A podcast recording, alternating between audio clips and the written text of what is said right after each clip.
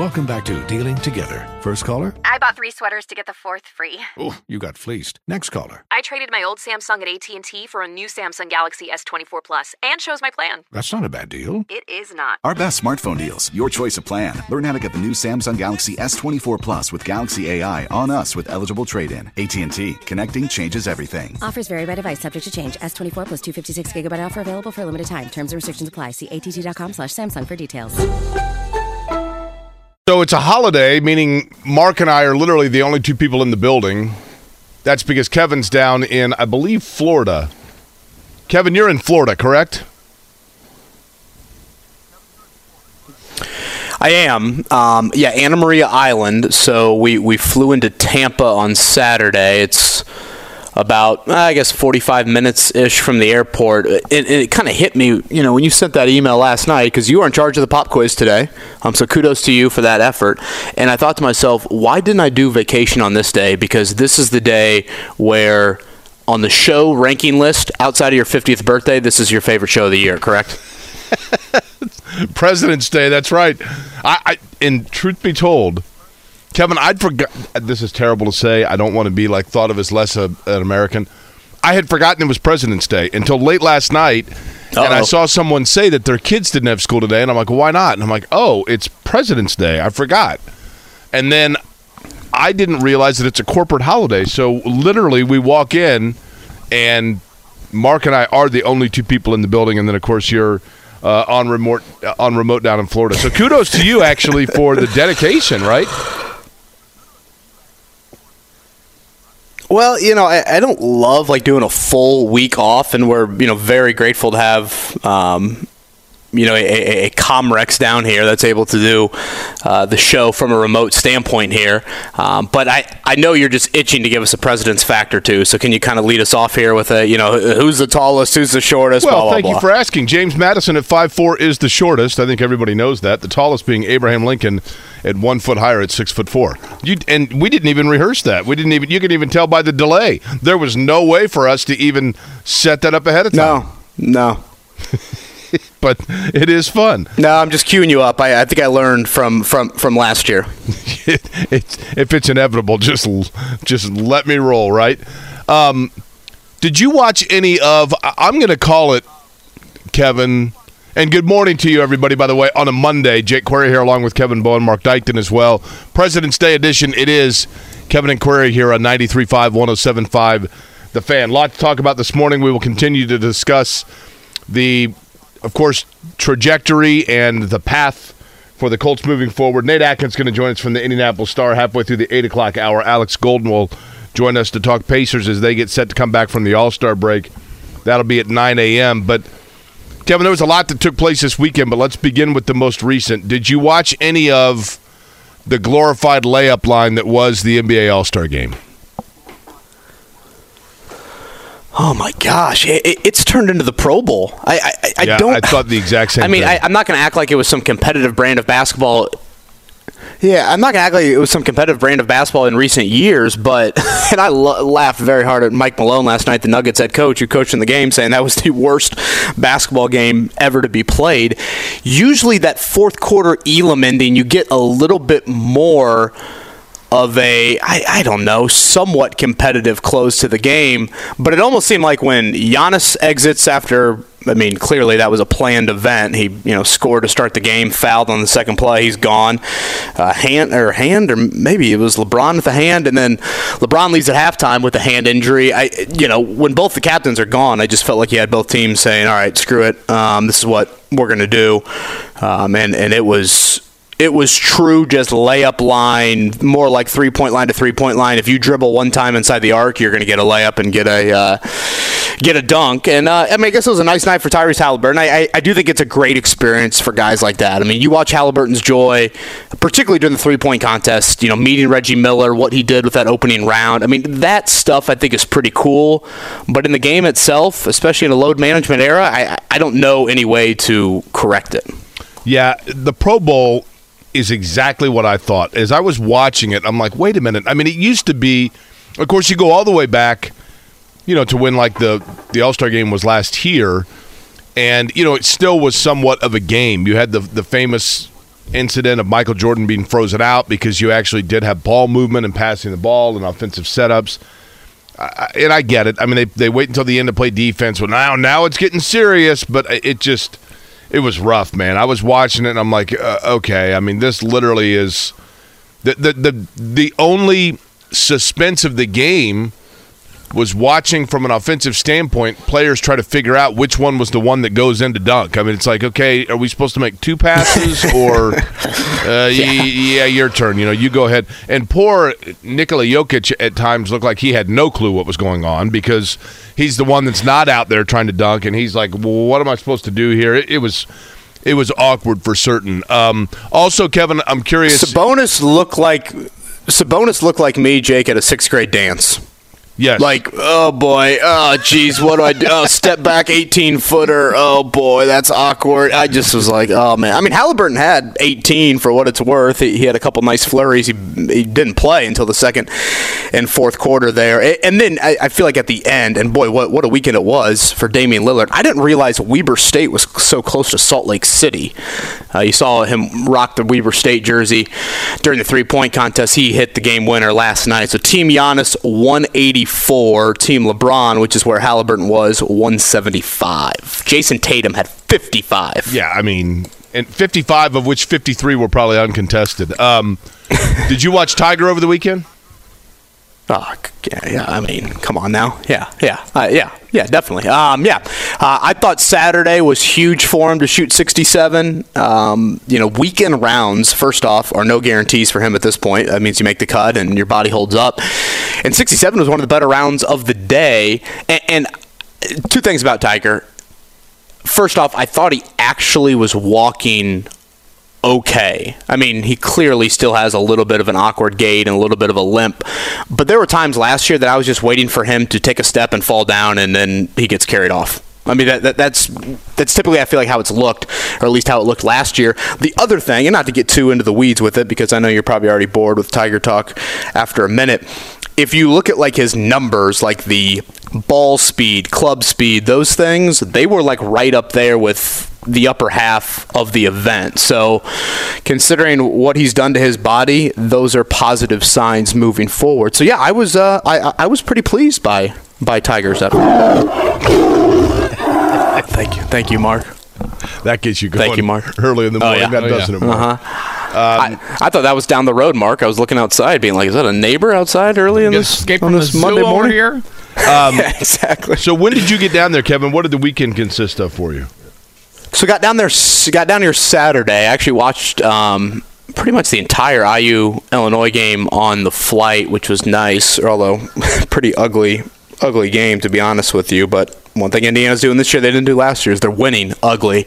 Um, so yeah, we got down here Saturday afternoon. Boy, the whole the whole renting a car and do you do you usually rent cars when you go to IMS race or uh, IndyCar races? Yeah. God, yeah. I just feel like it's such a battle, I, and the line was longer than long. And uh, but yeah, we we got out here probably Saturday evening when all said and done. A little bit of traffic. Drove by Tropicana Field. That's got to be one of the uglier structures around. It is such a bizarre looking. And by the way, um, the president circle's the way to go. When you when you get off the plane, they've already got your car set aside. Yeah, okay. Just, all right, yeah. But you have to run a lot of cars to get into that circle, my dad. Um, mm-hmm. Yeah, Eisenhower had that for him, right? it's President's Day, right? Yeah, exactly. Sure. I forgot. Mm-hmm. See, that's perfect. They, they have sales today. Uh, Tropicana Field, when you drive past it, is so weird because of the. For those that have never been to it or been past it, it, it always is weird to envision what it must be like on the inside because it looks it's slanted. So like it looks like it's coming in at a 45 degree angle the stadium itself. Obviously not like that on the inside, but that was one of those stadiums Kevin that when they built it, they probably were thinking like this is state of the art, awesome mm-hmm. and you know this is going to revitalize the whole area around it and people just don't go, right? No, uh, yeah, it's Dick Vitale and Rick Venturi. Those are probably the only two people that are going to Rays games on a consistent basis. So yeah, we got out here. Weather's been perfect, and um, no complaints. Rosie's obsessed with the pool, and she's probably just waiting for me at 10:01 to hop in there with her. So really looking forward to it. We're, we're, we're down here with my family. My, my family's much smaller than Maddie's side of the family. It's just my brother and his wife, and they've got a three month old Carter. So got a couple babies and Rosie, and yeah, we're gonna we're we're gonna definitely relax and enjoy this weather. How is it? Uh, how is it up there How about miniature golf? Are you going to do any miniature golf? Yeah, we we did that back on our last Florida trip. It was probably the first time I had been miniature golfing since is, since is Ben and Ari still around in Fishers? Wow, is that the one that's like way north? Right, Right, off 37. Yeah. What's the one that is that the one that's by Grand Park? I know when we went to the Colts training camp. Oh, it's Birdies. yeah, that's it. Yeah, yeah, yeah. Yeah, I forgot about birdies. Yeah, Ben and Ari is probably the last time. I'll never forget Maddie on one of our early dates. She was like, "Oh, you like golf?" I'm like, "Yeah." She's like, "Don't take me miniature golfing." And I was like, "Well, that you know, that seems aggressive." I uh, did let me take out my date list idea and cross that one off the list. Not that I had that on there, but um, she said she had told me that in previous dating experiences she had uh, beaten the um, the date at miniature golf, and she didn't like that. Oh, that's good for you, right? I, yeah, I was like, well, are you doubting my golfing abilities? But miniature golf would be nice. Um, but yeah, we got like a l- little bit of a golf. It's kind of a golf cart situation down here. Um, so the house came with one. So Rosie absolutely loves that. So yeah, it's a great time. Okay, fair enough. We went on um, Saturday night. I had never been to this place. I, Shannon heard about it, found out about it, whatever. Have you ever heard of Guggman? I, I'm probably saying it wrong. Guggman Haus Brewing. Mark, you been there? I have not. No. Kevin? Yes, I have heard, uh, but but remind me again where. Well, it's on 16th Street, across from the old Bush Stadium, basically, uh, just behind, just north of that. Uh, but it's it's the original Boyle Specialist by car Coons Stadium. manufacturers. Exactly, right, right behind it. And so, um, originally, it was where the, the facility itself was the headquarters for Boyle Auto Racing back when you know Wilbur Shaw's cars that were built that that won the Indy 500, and they have those on display in there. But it's a huge facility, and it's got like a fireplace and leather couches and little board games, and then of course beer and and food and whatever else. It was awesome. I, I'd never been there. It was great. Uh, great time Now, there. When are you guys Kansas bound? Is that this weekend? Friday after the show. Yep, we go Kansas and West Virginia on Saturday. Uh, Kansas, by the way, not that anybody cares here, I realize, but I, I was watching a little of their game on Saturday against Iowa State. They were down at the half and just absolutely exploded in the second half. That's the thing, Kevin, about when you look at Purdue and Indiana, who, who both, you know, obviously Purdue is exceptional and Indiana is very, very good. The, you look at some of those teams Houston comes to mind, Kansas comes to mind. They have the ability to catch lightning in a bottle and just in the blink of an eye rattle off, you know, a 19 point run. I, I don't know from an offensive explosion standpoint that Indiana has that. Although, but what Indiana and Purdue have are two players that are virtually unstoppable on the inside. But in terms of swinging it out and having big time guard play, I don't know that you have that. But let's begin with Indiana Illinois. You said you watched it. Your thoughts on that game? Yeah, you know, certainly Trayce Jackson Davis continuing to be a first team All American, a unanimous selection in that. And then I I didn't realize he, you know, declared or, you know, told Jeff Rabjohns and Jeff Goodman and a few others that he's declaring for the draft, which, you know, I, I know we've had that debate, Jake, of okay, his brother's there, would he come back from an NIL standpoint? It, just seeing that news and watching Jalen Hood Schifino again late in a game, which he did have the one turnover, but still, he continues to make important plays for this team late. This is why this season is so important. Like, you have got to take advantage of this year because next year, you're just going to be hounding that transfer portal to try and, you know, kind of bolster and, and replace just two, you know, great, great players. But, you know, I'll, I'll kind of go back to what I said earlier, Jake. I mean, it's not like it was perfect on Saturday. Trayce Jackson Davis, five turnovers. Hood Schifino with five. I mean, Illinois shoots the hell out of it in the first half. Can't throw it in the ocean in the second half. They're missing their best player. But too often in recent years, and this this predates Woodson. This is the end of the Crean era, certainly the Archie era. The month of February would arrive, and this team would just wilt, and they would wilt in games, and they would wilt on the scoreboard in that they would lose those games.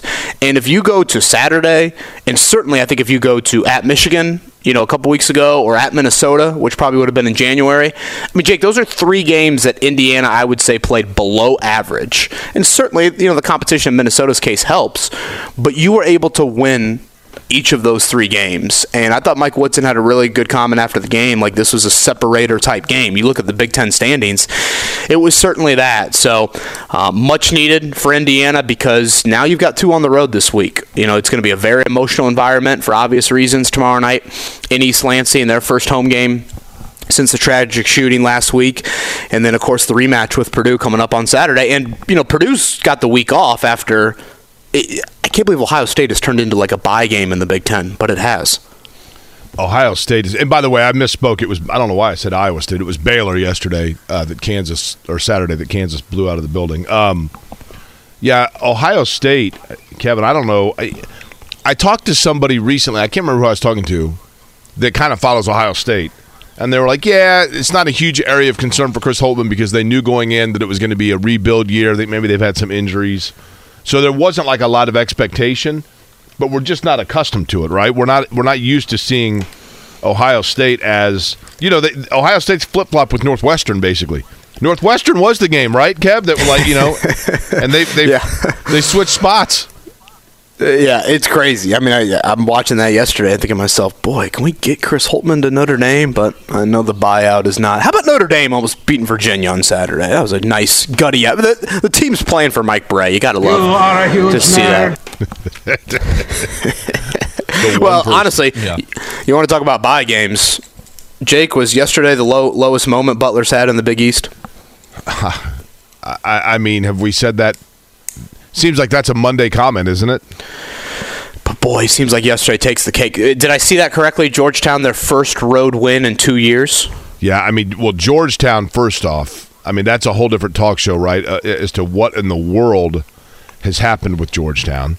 Um, but yeah, seven and twenty-one now. The Hoyas seven and twenty-one, and yet you come in and and I mean you lose by six at home.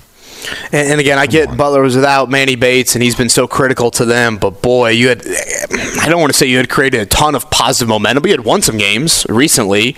I thought played decent at Villanova for a long stretch there. Um, so yeah, just terrible by Butler yesterday. And a shout out again. This is a Monday ritual that we say, but Teri Moren and the IU women, Jake, they clinched the Big Ten. Um, they pull away from Purdue in the second half. There, I didn't realize. Well, I knew that IU women certainly hadn't had some long Big Ten lineage. I didn't realize it had been 40 years though since a Big Ten title. So yeah, they were celebrating. I think they might have even had members of that team out there. Um, yeah, the 83 team. And, and, you know, then South Carolina loses in overtime, or excuse me, wins in overtime over Ole Miss later in the afternoon. And you're like, man, if South Carolina had lost Indiana's number one in the country in women's basketball, um, but South Carolina holds on to win, presumably holds on to the number one ranking. My buddy uh, Rob Whitaker, bingo card. Um, mm-hmm. Yeah, G fifty seven for Rob. Mm-hmm. he texted yeah. this question. Help you out on the diagonal to me the other day, which is a really good question, Kevin if Indiana, if the Indiana women win the national championship this year, which is not a far fetched, I mean, I, I think they are clearly the second best team in the country, and they're head and shoulders above everyone else except for South Carolina. I'm not saying they couldn't beat South Carolina. I, I mean, it's not like I watch a lot of South Carolina, but they've been dominant. But if Indiana and Teri Moren's group was to win the national championship, do they put the banner right with the five that the men have won? Or does it go on the opposite side that has hmm. the other accomplishments? Yeah. And, and, remind me again, the opposite side is like, is it what the Big Ten title with Crean? It's the big that one Big Ten title with Knight when they had a bunch of injuries. Yeah, they have the '83 title there. They have, I think, like the NIT, um, one of the Crean one. I think they actually have like each, and they have the banners individual, like with all the Big Ten titles uh, on you know. So does IU? I guess you know we probably would need to look to see if the IU women have the 83 banner for the Big Ten championship up, or is that do they just simply add it to? Yeah, the that's men's? a good I, question I, too. I, I, mean, to me, if you win a national title, you throw it right up there with the men. That's what I, I mean. national say. title. yeah, they, national title. I. I'm trying to sit here and be like, well, Notre Dame women have won a couple national titles, but their men's program hasn't. So, you know, I, I don't know if in, in that case they'd have to throw the men's one up with the women's one. But yeah, I I wouldn't see why not. I mean, it's banner number six, right? It goes right alongside sure. the other five and simply says Indiana University women's national champions, right? 2023. Yeah, I, I, I know, and now that song "This Is Indiana" would finally finally achieve that there. But uh, yeah, just a dominant performance, especially in the second half yesterday as they pull away from their rival. I think it was nine straight now they've won over Purdue. We mentioned earlier Purdue rolls Ohio State 82-55. Zach Edey didn't even need to play the final 10 and change of that game 26 and 11 ohio state just no front court whatsoever with zed key out they out rebounded them by 23 and now purdue is the week off now, Purdue has the week off until Indiana. That is a Saturday night game at 7:30. I don't feel like this rivalry, Jake, Indiana Purdue has had many Saturday night matchups as of late. Yeah, it'll be a circle the calendar date, right? I, it's one would think. It, it, does it does it feel to you like it lost any oomph at all? Just because Indiana Indiana's playing well, don't get me wrong, but because Indiana you know dropped now the fact that they are two and a half behind Purdue as opposed to being within, even if it was a game and a half. I mean, does it feel at all like it has less oomph than it did down in Bloomington? Oh no, I, I think as soon as you walk in that building Saturday night, I mean, you know, Purdue the last thing they want is to be swept by Indiana, and, and you're gonna have a week long build up for Purdue fans, West Lafayette, um, everything there. Yeah, I mean, the fact that Indiana won the first game, I think is like, boy, in the back of your head, you're thinking, man, what if IU sweeps here? So, you know, I guess from a Big Ten standpoint or an NCAA tournament standpoint, you know, there's not an overwhelming impact on the game, but still, uh, considering last time Indiana swept the rival was, God, I don't even know when it was.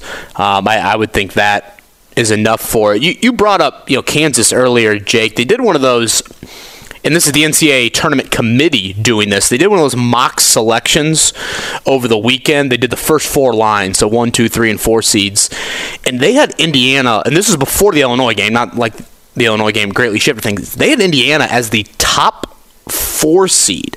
So just on the fringe of a three seed, which I think is a little bit higher than people have seen them this year. Now, you know who is on the tournament committee, Jake? Who is on the tournament committee?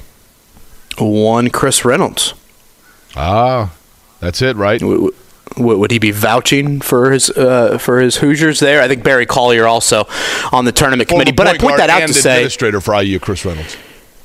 I, I point that out to say you know, he is, or not he, but clearly that is the committee selecting. And we're still several weeks away from Selection Sunday, but that is the glimpse into that room of they think that Indiana's resume up, up until this point, which has a lot of strong attributes to it. The win at Xavier, certainly the win over Purdue, um, but they look very fondly on that Indiana resume. And if they were on the verge of being a three seed, and you look at the Big 12 teams, I think of that mock selection, there are ton of Big 12 teams. I want to say five of them in that overall um, 16 you know, you got to think they're going to beat each other up a little bit. I mean, it's crazy to think that even with maybe a loss on Saturday, if Indiana can make a little bit of noise in the Big Ten tournament, they could be looking at a three seed, or you know, if they make a big run, maybe even higher than that. So uh, that to me really stood out. And then, of course, when does Xavier Johnson? Get back into the lineup because as much volatility as he has as a player, Jake, I, I don't think you can win multiple games in this tournament without him. I, I, I just think support away from home and getting to the Sweet 16 would still be a worry. I think you I think you need him to try and get to that second weekend. And again, I know there's a lot of IU fans that have questions about, you know, how's Jalen Hood Schifino going to react to him being back? Those two look gassed, Hood Schifino and Trayce Jackson Davis. They look so gassed at times throughout games, particularly Trayce. I just think you need to have somebody else who certainly uh, you know contributed to you being out of the tournament for long stretches last year, but then was a big reason why you got back into the tournament. So um, we'll see as the month of February comes to a close here uh, when Xavier Johnson gets back. Do you think that um, either one of you guys? Do you think Bill Self wears a toupee? I mean, is that a question? I don't. I didn't think that was up for debate. You think it is definitely oh, yeah, a toupee? sure. Because I don't know. Yeah, you know I think he got. Uh, think, you think so, Kev? I think he got it from those Adidas guys. well, here's the thing. I don't know if he wears a toupee or not, but did you know? Because I'm sure both you guys were wondering. Millard Fillmore was actually the last Whig president. Did you know that? He left office. Entertain. That's what we're doing. 1853. He left well, office, and the Whigs were like, "That's it. We're done." We're oh, done. Gosh, I mean, Mark, you got to be quick on the button today, please. now, are there any presidents from the state of Kansas? Um. Well, I can tell you, Bob Dole was really close. Uh, Dwight Eisenhower has his center in Abilene, Kansas. So yes, Thank you for So asking. you do have some Kansas ties. Well, it looks like Shannon has already have her has her Kansas trip planned coming up this weekend She's outside thrilled. of Lawrence. Uh-huh. Thrilled, I'm by sure. it. Hey, listen. Um, I do want to. we got a little extra time, Shannon. We're heading by the Eisenhower Library. I did have an interesting um, interaction on my flight down here in TSA with someone that was in the state of Indiana to recruit a local high school basketball prospect. And judging by the phone call, and I have no apologies for eavesdropping on this conversation, it sounded a bit shady. And I'd, I would like to share that here a little bit later in the show if you don't mind. I, I enjoy that tease very much. After we do the check down, we might have to get into that. Does that sound good? Sounds great. Nate Atkins at 8.30 to talk Colts. One reported hire so far on Shane Steichen's staff. We can get to that. Uh, Alex Golden at 9 o'clock. The Pacers All-Star Weekend had some really, really bright moments. Uh, it's now there. It's kind of the old awkward interaction last night of the Jazz ownership group, Ryan Smith, passing the ball off to Herb Simon and then going in there for the for the nice pound. I was like, oh boy, that's a little nervous. Uh, but the Pacers, they will obviously host the All-Star game coming up in 2024. They're back to practice tomorrow as the they say the second half of the season. It's more like the final quarter of the season. That is Thursday. They take on the Boston Celtics in that one. Good Monday morning to you. Thanks for tuning in to Kevin and Query. Kevin Bowen, Jake Query, Mark Dykton right here on 93.5, 107.5 The Fan. It turned into the most glorified layup line in the history of basketball, but last night in the NBA All Star game in Salt Lake City, Team Giannis 184, Team LeBron 175. Your All Star MVP in this highly defensive matchup. Jayson Tatum, 55 points and 10 rebounds. Donovan Mitchell had 40 and 10. Damian Lillard, 26 and the game winner. Tyrese Halliburton, by the way, 7 of 9 from the floor. He was 4 of 6 from three point range. 19 points as, again, Damian Lillard hit the game winner, if you want to call it that. Team Giannis, one point over Team LeBron. Uh, looking back on Saturday in Bloomington, the Hoosiers beat Illinois. It was a struggling first half for Indiana, to say the least, there. Uh, but I thought they just made a few more hustle plays there in the second half. One of the individual highlights, per usual, Trayce Jackson Davis. He passed Mike Woodson on Indiana's all time scoring list. In all likelihood, Trayce will climb another couple more spots here before it's all said and done. And here was Mike Woodson afterwards on Trayce Jackson Davis. Let's kick some ass. Well, I mean, you know, as a player myself, I was never about accolades, man. It's just something I was blessed to be able to do and scoring the basketball. And the beauty about Trayce and Mike Woodson, we both didn't shoot threes. He, he, he doesn't shoot them, and I never had the three point line, but I couldn't be more proud of a young man uh, than Trayce today. Um, that record is, I've been sitting in that spot for a long time, and for him to surpass it, man, it's, it's special. It just means the body of work that he's put in, you know, over the years, and but he can't stop there, man. I, you know, it's it's just points, man. You got. He's, he's still staring at two things a Big Ten title and a national title, man, and that's where I'm trying to get him. And again, Trayce Jackson Davis had said after the game, telling reporters this is indeed his last year in Bloomington, despite having a year of eligibility. Elsewhere in college basketball, Georgetown 68 62 over Butler. That snaps a three game losing skid for the Hoyas. They are 1 and 10 on the road. So the woeful season continues for the Dogs 13 and 15 overall, 5 and 12 in the Big East. Illinois Chicago 74 73 over Valpo. It was Purdue Fort Wayne by a bucket over Wright State.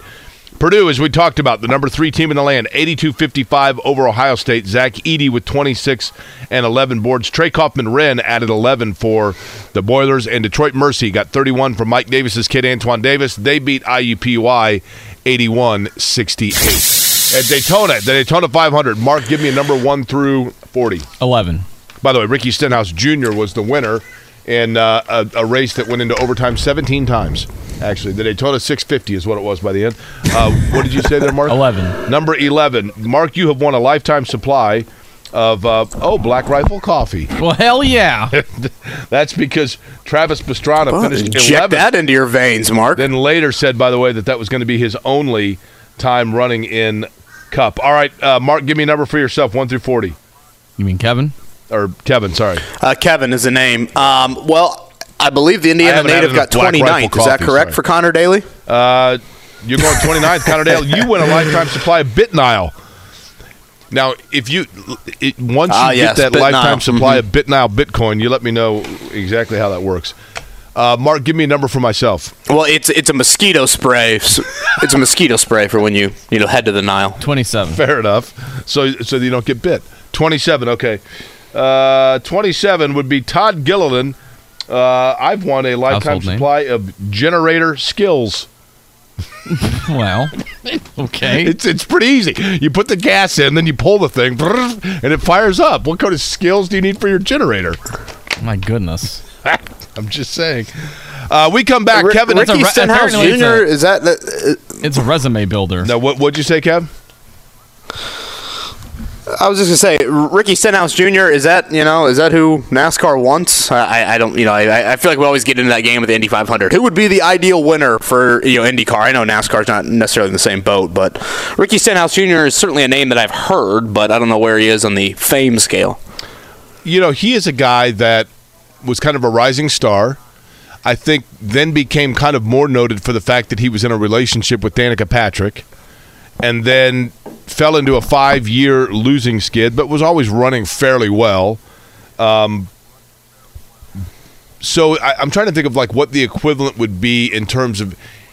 He's kind of the Kirk Cousins of drivers, like was you know all of a sudden people were like yeah he's not bad he's pretty good and then he just kind of was there and people were like yeah he's okay um, and now he wins the Daytona 500 Kroger Cottonelle Chevrolet by the way. Joey Logano second. Christopher Bell third. Chris Buescher was fourth. And Alex Bowman rounding out the top five. All right Kev we come back. I want your recruiting story is that is that good? All right, yep, yeah, shady business going on in Indianapolis International on on Saturday. all right we'll let Kevin spill all the goods when we come back on a President's Day Monday edition or I should say Monday President's Day edition it's Kevin Aquarius Life is full of things to manage your work, your family, your plans, and your treatment. Consider Kesimpta, ofatumumab 20 milligram injection. You can take it yourself from the comfort of home. If you're ready for something different, ask your healthcare provider about Kesimpta and check out the details at kesimpta.com. Brought to you by Novartis Pharmaceuticals Corporation. Life is full of things to manage your work, your family, your plans, and your treatment. Consider Kesimpta, ofatumumab 20 milligram injection. You can take it yourself from the comfort of home. If you're ready for something different, ask your healthcare provider about Kesimpta and check out the details at kesimpta.com. Brought to you by Novartis Pharmaceuticals Corporation. 93.5 107.5 The Fan Let's kick some ass. All right, good Monday morning to you. Kevin Bowen, Jake Query, Mark Dykton, myself coming at you from Florida here the next couple of days. Family vacation with the Bowen side of it. So thank you to our engineering staff for hooking me up down here and a little Comrex action um, today and tomorrow. Kind of a quiet time, really, in the sports world. Pacers get back in action on Thursday. No Purdue this week. Um, they don't play until Saturday when they host Indiana. IU's got at Michigan State tomorrow night, which, Jake, I don't know if you saw over the weekend, but that was a pretty, pretty emotional scene in Ann Arbor for Michigan State and Michigan. Yeah, it was. Um, and I hate to say I give a lot of credit to Michigan because that comes off the wrong way in terms of the compassion they've shown to Michigan State uh, because certainly, you know, human emotion trumps all sport rivalry. Don't get me wrong, but Right. you know when they had um, when the Michigan pep band played the Michigan State alma mater song. I mean, it was, and you've seen throughout the course of when they have their different sports, and then they played each other. Michigan's worn shirts for Michigan State. Uh, you know, I would assume that Indiana and Purdue would do the same thing. But you mentioned it, Kevin. You know, things now going to, you know, games going to Michigan State. The emotion there is going to be there. Um, and it's going to be very real because I can only imagine what that would be like to not to get into the the you know the the topic of like school shootings and things like that. I mean, that's we all know of the tragedy that takes place with those, but I can only imagine what that would be like if it was your school. Just how much that would that would resonate with you. So uh, it's going to be an emotional week for certain. Yeah, especially with Tom Izzo being such a central figure at that place and, and taking such a lead role and everything since what transpired last week in East Lansing. Uh, we had the boys sectional draw here locally last night. You heard that on our airwaves. And Jake, I'm standing there in the airport on Saturday, getting ready to board. You know, TSA, not not too too long of a line. Um, guy behind me is kind of decked out in a you know some sort of sports jumpsuit. I, I didn't get a great look at exactly what it said on there, but you know my eyes wandered a little bit there. And Next thing you know, he's on the phone and he's saying to this guy, "Yeah, I watched him play last night. He, he, would be a starter on, on any of our teams, and uh, I don't think the parents want any money, but I don't have a great feel on that. And I'm like, whoa, what? In the, I'm like, what? I'm like, all right, you need help getting your laptop out of your bag, sir? Can I, you know? I'm like, all right, my, my ears are of major interest right now, and so I look a little bit more at like, you know, his backpack, whatever, and it says overtime elite. Are you familiar with overtime elite at all? No, but do tell. I, I can only imagine. I'm, you're about to hear a query rant, but go ahead.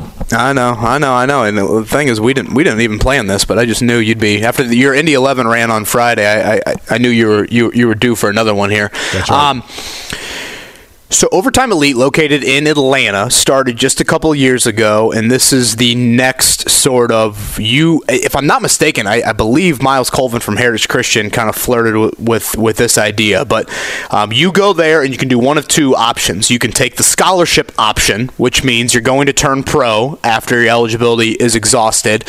Um, I think it's hundred thousand dollars per year there, um, and you get paid right away. Or you can um, maintain your eligibility, not do that, and then go to college. And if you look at the mock drafts for 2023 coming up here in a few months, and I've mentioned this name before on the show, uh, Amen Thompson um, and his brother. Um, Ausar, I believe is how you pronounce his brother's name. Both of them attend Overtime Elite. They've got the best player in 2024, Naasir Cunningham, that is a part of their program. Um, Kevin Ollie is the head of coaching and development. That name will certainly ring a bell. Uh, Damien Wilkins is their general manager. So this is kind of the next prep school, pay for play sort of um, school that I think is going to be right up there with what the G League Ignite is trying to be, and just a step above the Oak Hill Academies or the IMG Academies. You know those places. Um, so in the conversation, he references Tim. He goes, Hey, Tim. Well, you know, I do a little digging online here, Jake. Tim is the VP of recruiting and player personnel for Overtime Elite. This guy was in Indy on Friday night to watch Jalen Haralson from Fishers. Um, because after we got through security, I decided to stop him and say, Oh, uh, who were you watching here? And he was a little rattled. He was a little caught off guard, but um, he did entertain the the question.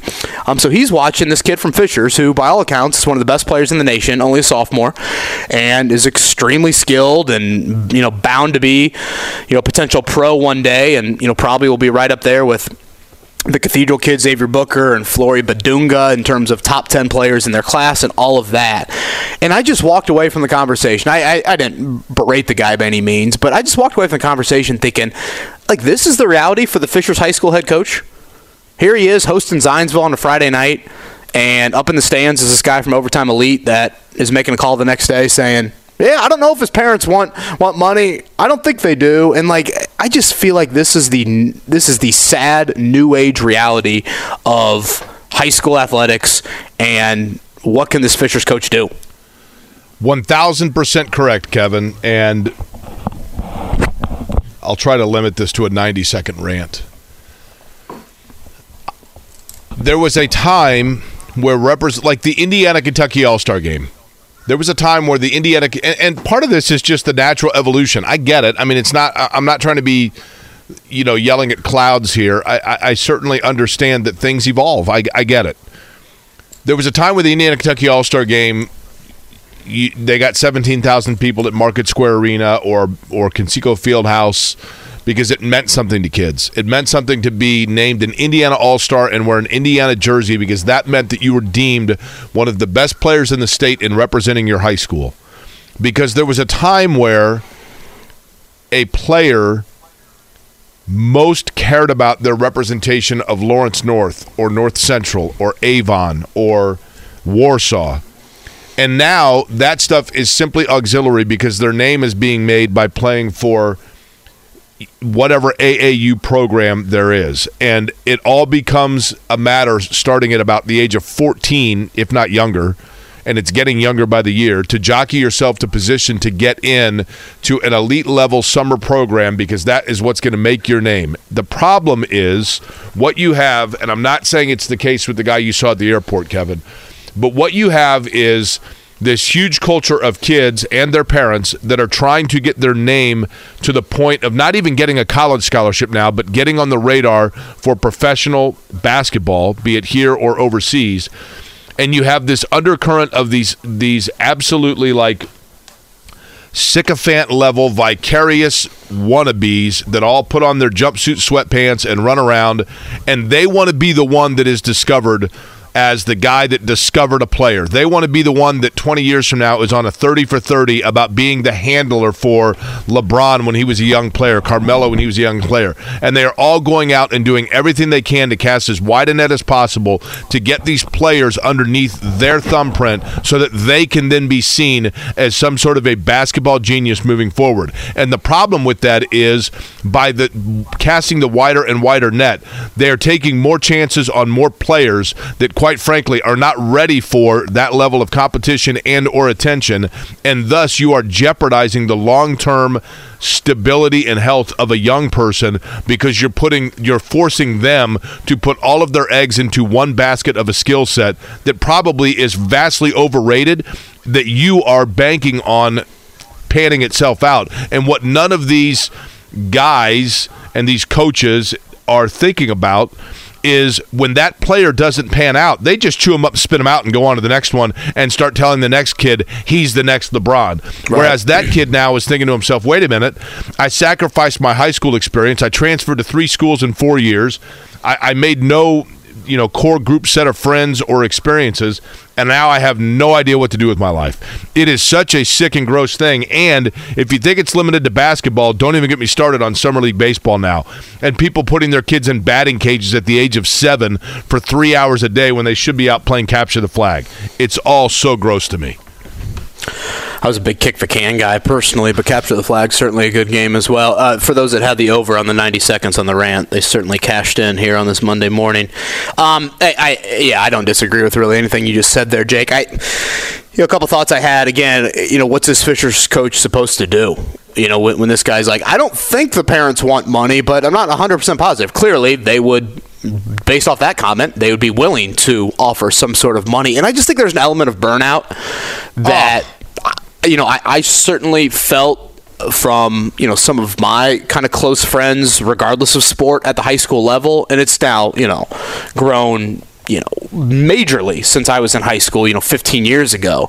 Um, and you know, there's an element of like being at Fishers High School and being in, you know, I think a you know relatively diverse high school and, and, and being around, um, you know, kids your age and, and kids that are not just there to play basketball, basketball, basketball. I think that is a great experience for him. And then you go to Overtime Elite and obviously it's basketball 24 7 3 365 and you just lose out on the high school experience that you know I find to be you know extremely extremely valuable. So I, I, I was disappointed. It was just it was I don't know. It just it rubbed me the wrong way, Jake, and the kid seems to be a great talent. You know, I've talked with people on that Fisher staff, and they, you know, say he's a great kid as well, and um, certainly a wonderful talent. But gosh, just so much out of it. So much of it is out of their control. It, it just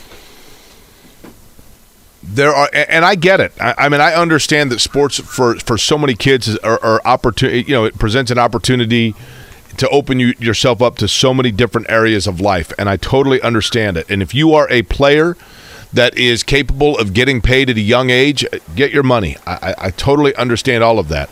I just worry that there's an exploitation of too many kids that don't fall into that category and you know, it goes back to as I've said a million times, the movie Hoop Dreams, and William Gates, who was the player in that that it followed in 1991, and at the end of the movie, William Gates, who was a top level recruit out of Chicago, he and Arthur Agee were featured in the movie, and William Gates went to Marquette, Arthur Agee went to Arkansas State and they're featured. You know, they were top level recruits in Chicago. They got all these coaches coming after them, and they're doing a documentary about them and everything else. And Gates has one of the great lines at the end of the movie, one of the great lines of all time, when he says, You know, everybody keeps telling me not to forget about him when I get to the NBA, but I want to tell all of them, don't forget about me if I don't make it. And it's such a great line, man. Such yeah, a it great a great line. It's a great, great line. Again, boys sectional draw um, this past Sunday or just yesterday. The girls basketball state finals coming up this weekend. I did want to mention the teams in that because it, it's not. I think maybe the household names that you're used to. Honestly, Fishers is in the um, 4A state finals. They've got Bedford North Lawrence. Is David Bailey still coaching Bedford North Lawrence, Jake? I don't think he is actually. He was at Butler for a while there, right?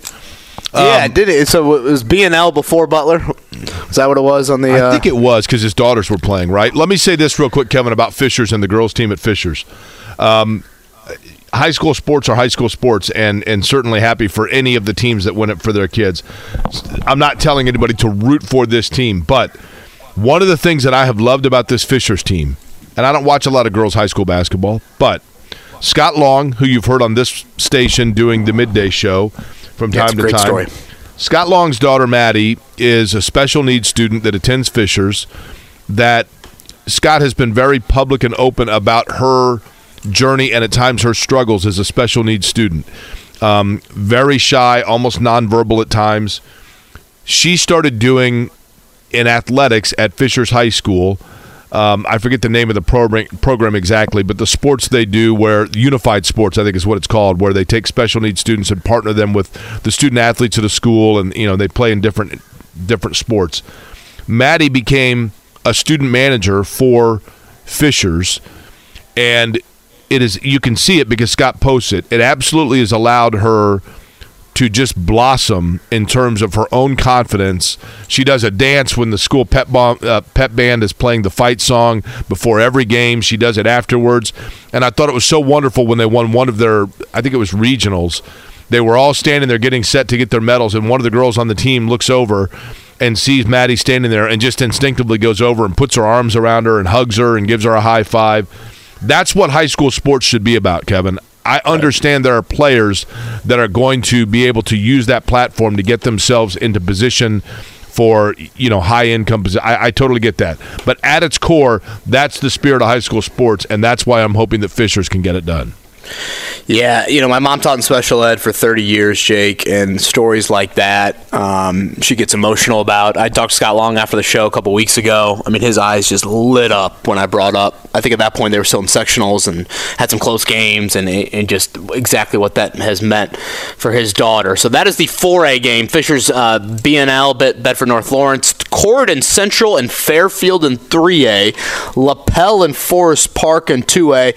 And how about this? The Fighting Grey Rake Straws, that is Lanesville taking on Bethany Christian in the Class A game. I mean, Rake has got to be doing the pregame speech in the locker room, correct? I'm sure he is, and postgame, and midgame. Uh, Literally, and he's, maybe he's driving the fire truck around town if they are able to win the state championship. So that's coming up this weekend. Again, boys sectional start here in a couple of weeks. All right, Nate Atkins from the Star joins us around 8:30 to talk Colts. They have made a reported hire to Shane Steichen's coaching staff. A couple other items to uh, mention over the weekend. We'll get to, and then Alex Golden uh, talk Pacers returning from the All Star break and what was a, you know, I think a pretty promising weekend from a notoriety standpoint for the Pacers out in Salt Lake City. Eight o'clock hour coming up. Kevin and Query on a Monday. Life is full of things to manage your work, your family, your plans, and your treatment. Consider Kesimpta, ofatumumab 20 milligram injection. You can take it yourself from the comfort of home. If you're ready for something different, ask your healthcare provider about Kesimpta and check out the details at kesimpta.com. Brought to you by Novartis Pharmaceuticals Corporation. some ass. Hi, good morning to you on President's Day. Jake Query along with Kevin Bowen, Mark Dykton here as well. It is Kevin and Query on 93.5, 107.5, The Fan. This note, by the way, from JMV. Jeff Allen is the head coach for Bedford North Lawrence girls team. He is from Owensburg and attended Eastern Greene, making him the second most famous alum in the school's history. played two years at Vincennes, then transferred and played for Joey Meyer in the early 80s. By the way, President's Day means presidential trivia all day, which I know is to the thrill of all the listeners. For example, James Buchanan, our only bachelor president, while serving as minister to Great Britain, he helped draft in 1854 the Ostend Manifesto, which advocated for an American invasion of Cuba. I hope they got some bolivars and cohibas while they're there. But uh, speaking of drafts, the upcoming NFL draft will mean that the combine is going to be here soon. We will be live at the combine. We would anticipate perhaps Shane Steichen joining us when we are there. But Kevin, one of the things perhaps that he will be discussing at the combine is his staff, which continues to come together. Can we get a height and weight on every president? I feel like Trump would be one of the more NFL ready presidents from a body standpoint. okay. Well, third and one, Donald up the middle.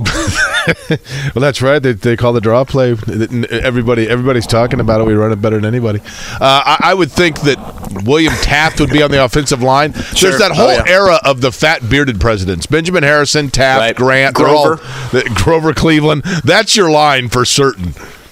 Well, 1, Gerald Ford. Yeah, I mean. Yeah. Chris Ballard, well, yes, Gerald Ford, that's a great call. Chris Ballard would love the presidents and how much they're built in the trenches, to say the least.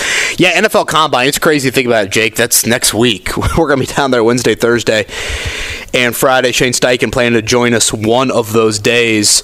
Uh, but yeah, the first reported hire for Steichen, that is a running back, or the running backs coach from the Giants, DeAndre Smith. The Steichen tie with that one. Uh, they go back to some UNLV days, so pretty early in Steichen's post-playing career at UNLV. Uh, DeAndre Smith has mainly been a college position coach. Was with the Giants last season, of course, having Saquon Barkley certainly helps you there. But that run game with Daniel Jones aiding it as well was a big reason why the Giants not only made the playoffs but won a game. I think it's also worth pointing out, Jake, that you look at Jonathan Gannon in Arizona now. I brought this up kind of late last week with Jonathan Gannon taking the Arizona job. Obviously, Nick Sirianni is looking for new coordinators because both of his coordinators left. And you have Frank Reich in Carolina. There's all these like cult centric, Philly centric ties to building a staff. So I was curious what exactly that would mean for the Colts. Jonathan Gannon has reportedly hired two coordinators that neither of whom I thought would be really serious candidates for Steichen. So I think that's good news on that front. Frank Reich did hire an offensive coordinator in Thomas Brown from the Rams. So again, that is not kind of an immediate connection or one of the names that I would have thought about for Steichen there. But obviously, this needs to be done really by the end of this week. Just more from a once you get to the combine, you know, I think your scouting department and, and just your staff in general need to be there, need to be talking to players and beginning, you know, the the major kind of inroads into this 2023 draft class. And one of the names when you talk about the the coaches and you know Shane Steichen staff, Kevin, let's go back to this. I mean, you've been around, for example, when Frank Reich came in. I mean, how does it work in terms of coaches that are under contract? Is it simply the choice of the head coach as and he tells the Colts, "Here's who I want to retain," or is he told, "Hey, this guy's under contract. You've got to work with him." Reggie Wayne, for example, comes to mind. I think he's got a year left, right? Right. Yeah, that's a good question. I mean, I'm sure a lot of that is discussion in these, you know, eight, nine hour interview, you know, interviews that you have of, okay, you know, this is what we're thinking for staff. This is what we have in building. You know, to your point, this is who's under contract for next season. So I think it's a little bit of back and forth prior to that. You know, obviously Frank Reich's situation was very, very different in that you know, they had already hired three assistant coaches and Matt Eberflus and I think it was the O line and D line coach as well um, for that 2018 staff, and, and Frank decided to retain them. Um, and again, I know we've mentioned this before, but Shane Steichen has four years of history with Gus Bradley, so on paper that would seem to kind of check. You know, a big box there in, in, the sense of trying to keep some continuity on that side of the ball. I, I do think looking ahead to next week, Jake, and the combine, it is a I, would say two things probably stand out to me more than any anything else for next week. First off, the Bryce Young height weight debate is going to be beyond like attention. I mean, it's it's going to be huge to see exactly what he measures in at. And I know a lot of people probably laugh at that, but I think a ton around the NFL think that is a huge indicator of you know where he will be drafted, how teams view him holding up from a durability standpoint. I know there's a lot of people that feel like he should have just gained a bunch of weight post, you know, Alabama. You know, once their bowl game came to a close, gain a bunch of weight, don't work out at the combine, just simply, you know, do the measurables and then lose the weight, get to your pro day, and then work out again and, and, don't measure there. You know, it's kind of a little bit, a little bit of a finicky way to go through the process, but I do think that, that is something that would make sense for Bryce Young. But I would say second on the list, Jake, is this will be the first time the Colts will have had and I should say the Colts brass and Ballard and Steichen and whoever else will be involved in that decision making process. It'll be the first time they get to meet with these guys. And those 15 minute sessions will be huge because, you know, I think there's some debate on, you know, how CJ Stroud, Bryce Young, Will Levis, Anthony Richardson, how they're viewed in NFL circles. Well, if it's close, they're, you know, how they're wired, the work ethic, etc will be a huge difference in that. So I do think next week, albeit it'll be behind the scenes, of course, that'll be a massive part of the Colts, you know, starting to kind of formulate a plan of who they like. Kevin, I think like for Bryce Young, and this is certainly the case with CJ Stroud as well. For that matter, what's to me unique about this year's quarterback class in terms of drafting high a quarterback. If you look at the quarterbacks that are in that mix, Will Levis, Anthony Richardson, um, C.J. Stroud, Bryce Young, right? Those guys, for the most part, you know, Josh Allen, and I mentioned this before. Josh Allen, when he came out, is coming out of Wyoming, right? He's not throwing to anybody that's going to be an NFL level receiver all of those guys, maybe maybe Levis would be an exception here, but the the general thought would be that all four of them are throwing to pretty elite level talent. Now I think they are obviously all great players, but C.J. Stroud is throwing to. You know, Marvin Harrison Jr. is going to be playing on Sundays and probably have an impact right away. You know, the, the guys that that that he's throwing to, and the same is true of any receiver at Alabama. They have separation over the defender immediately, and the window is is longer for them at the college level. How do they acclimate at the professional level where that window is literally collapsing instantly? And I think that as much, Kevin, as you want to talk about the size of these players, and as much as that will be analyzed and discussed and scrutinized, there, I'd like to go back and somebody certainly will do it. I mean, especially now there's probably 18 websites that specialize in exactly this. But to look at how they've responded when they uh, after plays where they've been sacked or thrown a pick or been hurried, because the conventional wisdom says the first year of the NFL for them is going to be about taking those lumps of adjusting to the NFL game. And I just think, Kevin, psychologically speaking, that is such an imperative area for quarterbacks to not get psychologically hampered to the area where they can never come back from it. I mean, that David Carr is the prime example to me, or even like Jeff George, or guys that that came in and had a lot of promise, but they were never put in the right position, and as a result, were never able to overcome it.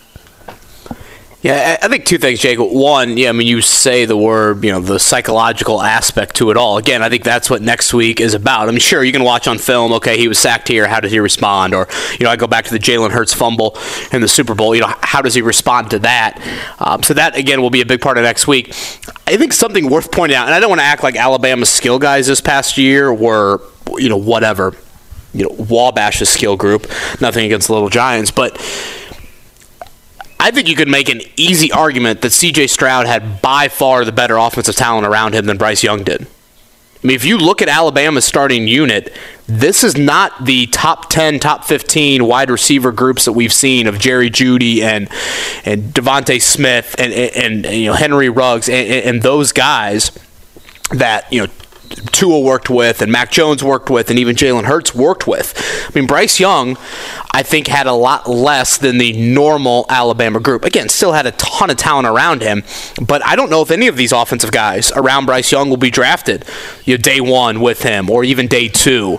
Um, and he also played in the far better conference week in and week out than CJ Stroud did. So I, I do think that is a part of the evaluating element that it's just a given that we just chalk up the Alabama kid and say, how is he going to do when he's not, you know, on a create a player team? Well, he wasn't really on that sort of team. And again, played in the better conference. I mean, Jake, you were you know as high on Ohio State as anybody this right. this past year. I mean, they were littered, littered with talent, and one of them, you know, is probably going to go in the top two, top three next year in the 2024 draft. So, um, I think that is kind of another part of this process that, you know, in the young Stroud debate, kind of gauging how you view both of those two will be interesting. We're going to talk with Nate Atkins more on the Colts front coming up here in about 15 minutes from the Star. Uh, what what do you guys make of three point dunk contest Saturday night? I I I, I enjoy the three point contest. I, I, thought really the do. three point contest was good. I mean, listen, Halliburton coming out and getting a 31. I, I mean, I thought Halliburton might struggle just because I think in the three point contest you've got to have kind of a quicker release, and he doesn't necessarily, but it didn't impact him. They get, you know, he and Buddy Hield both get to the finals. I thought How the finals Re- was, kind of Reggie's reaction to him. Yeah, I mean, but I, don't like the finals though. When it comes down to it, I thought it was kind of anticlimactic the way they do it. Just like all three of them get a shot, and then it, you know what I mean. It it it didn't have the same like head to head type feelings. That makes sense. Yeah, so you, you cut from eight to three, um, and you don't have. I thought you would cut from eight to four to two. I, I thought that's how they would do it, but um, you know, Buddy Hield starts off with twenty five, very respectable number. Number, and if Damian Lillard goes last, you know, then that would have been kind of the big climactic moment because he. I mean, did he make all of them on the last rack? he had to be Yeah, I close mean, to making all of them there and he gets to 26 and then Halliburton which I feel like you you typically see this in the three point contest you know the guy that kind of sets the pace in round one well, you know eventually isn't able to maintain that until Halliburton you know struggled in the in the finals there and then the dunk contest I would say more than anything on the Mac McClung front I was just happy that he made all his dunks Wait, so was he. he didn't mess around. He just got out there. He just okay, this dunk, that dunk, and obviously stacking the guys on on top of each other, and that reverse was great. I, I do feel a little odd that like, is this dude even in the NBA? I'm, I'm a little confused on that end, but um, until you're going to put up a big, big you know sum of money and donate some to charity, I, I just don't think we're ever going to get back to even where it was you know six or eight years ago, let alone where it is now. Well, the dunk contest, he McClung himself had said afterwards, "Look, I was just happy that I made them all. I, you know, I, that last dunk that he did, he apparently never made in practice. Uh, he made it when it mattered. I, I feel like we need, and, and I'm, I'm not just saying this because I'm in my last semester here, math class, but um, Here we go. was it was it really a 720? People said it was a 720, and I'm like, It's a 540. I, thought thought. it, yeah, I was Yeah. gonna say I thought it was a 540, but if you want to geometry He- it up, he- feel free. he when he dunked it, he was it was reversed, right? Mm-hmm.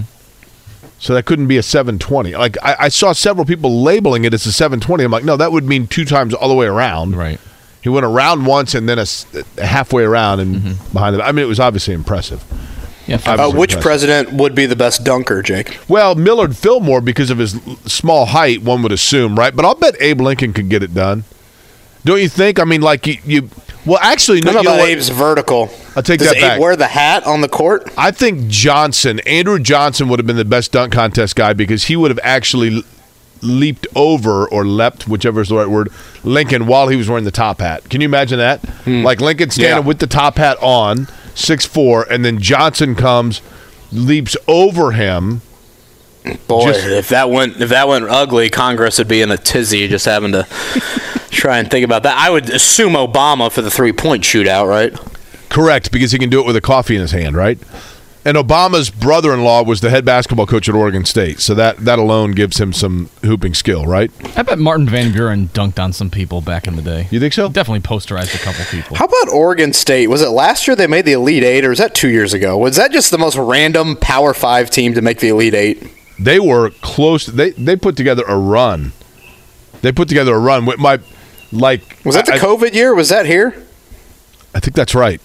I think that's right. I had a pair of Oregon State socks. Kai Steffi and I were all in on Oregon State. Man, go Beavs.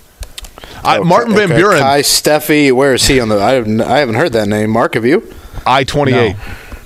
Yeah, I was gonna If- say that might. Martin Van Buren, if he won the dunk contest, Mark, what we know is he's got a hand slogan for the Van Buren boys, right? Yeah, you got to put it up. That's how you know they remember. he dunks, and it's it's seven because he was the seventh president, right? Helps if Oh, you have there like we a go. salt shaker or something in your hand. that okay, that works too, right? Uh, we mentioned this a little bit earlier in the show. I just want to double back on it, Jake. Uh, they did the NCAA tournament committee did a mock selection over the weekends. This is before the Saturday Sunday games. Purdue was the third overall seed, so they were a one seed. They were in New York. That's where they were slotted from a region standpoint.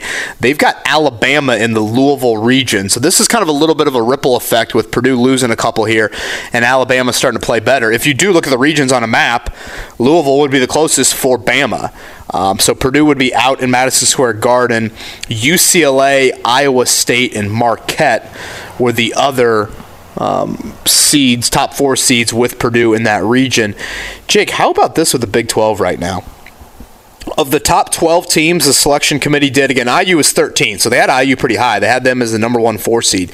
Of the top 12, so one, two, and three seeds, five of the 12 are in the Big 12. I thought, is this a new?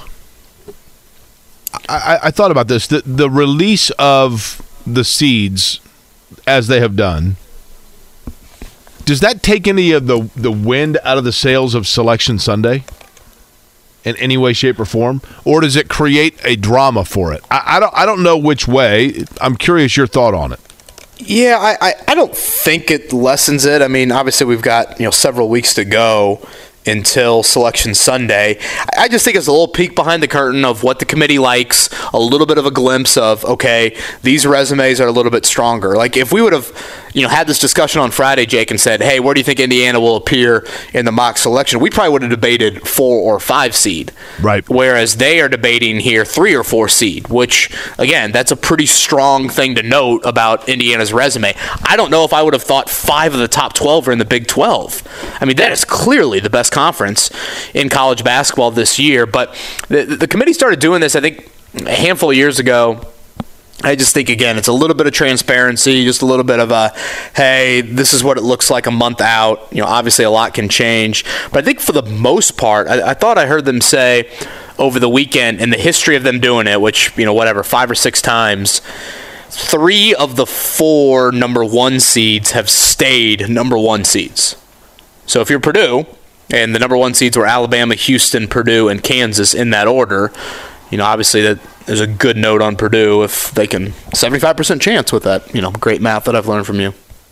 You you would hope for Purdue's standpoint that this little skid they've hit was just a, the bump in the road, right? Maybe Ohio State was the best medicine for that to kind of to kind of get back into the right side of things. And certainly they what Purdue did do, Kevin. And I remember talking about it with you at the time that it happened that early pre-conference schedule for Purdue built them some cushion because they have so many impressive wins away from home, mind you.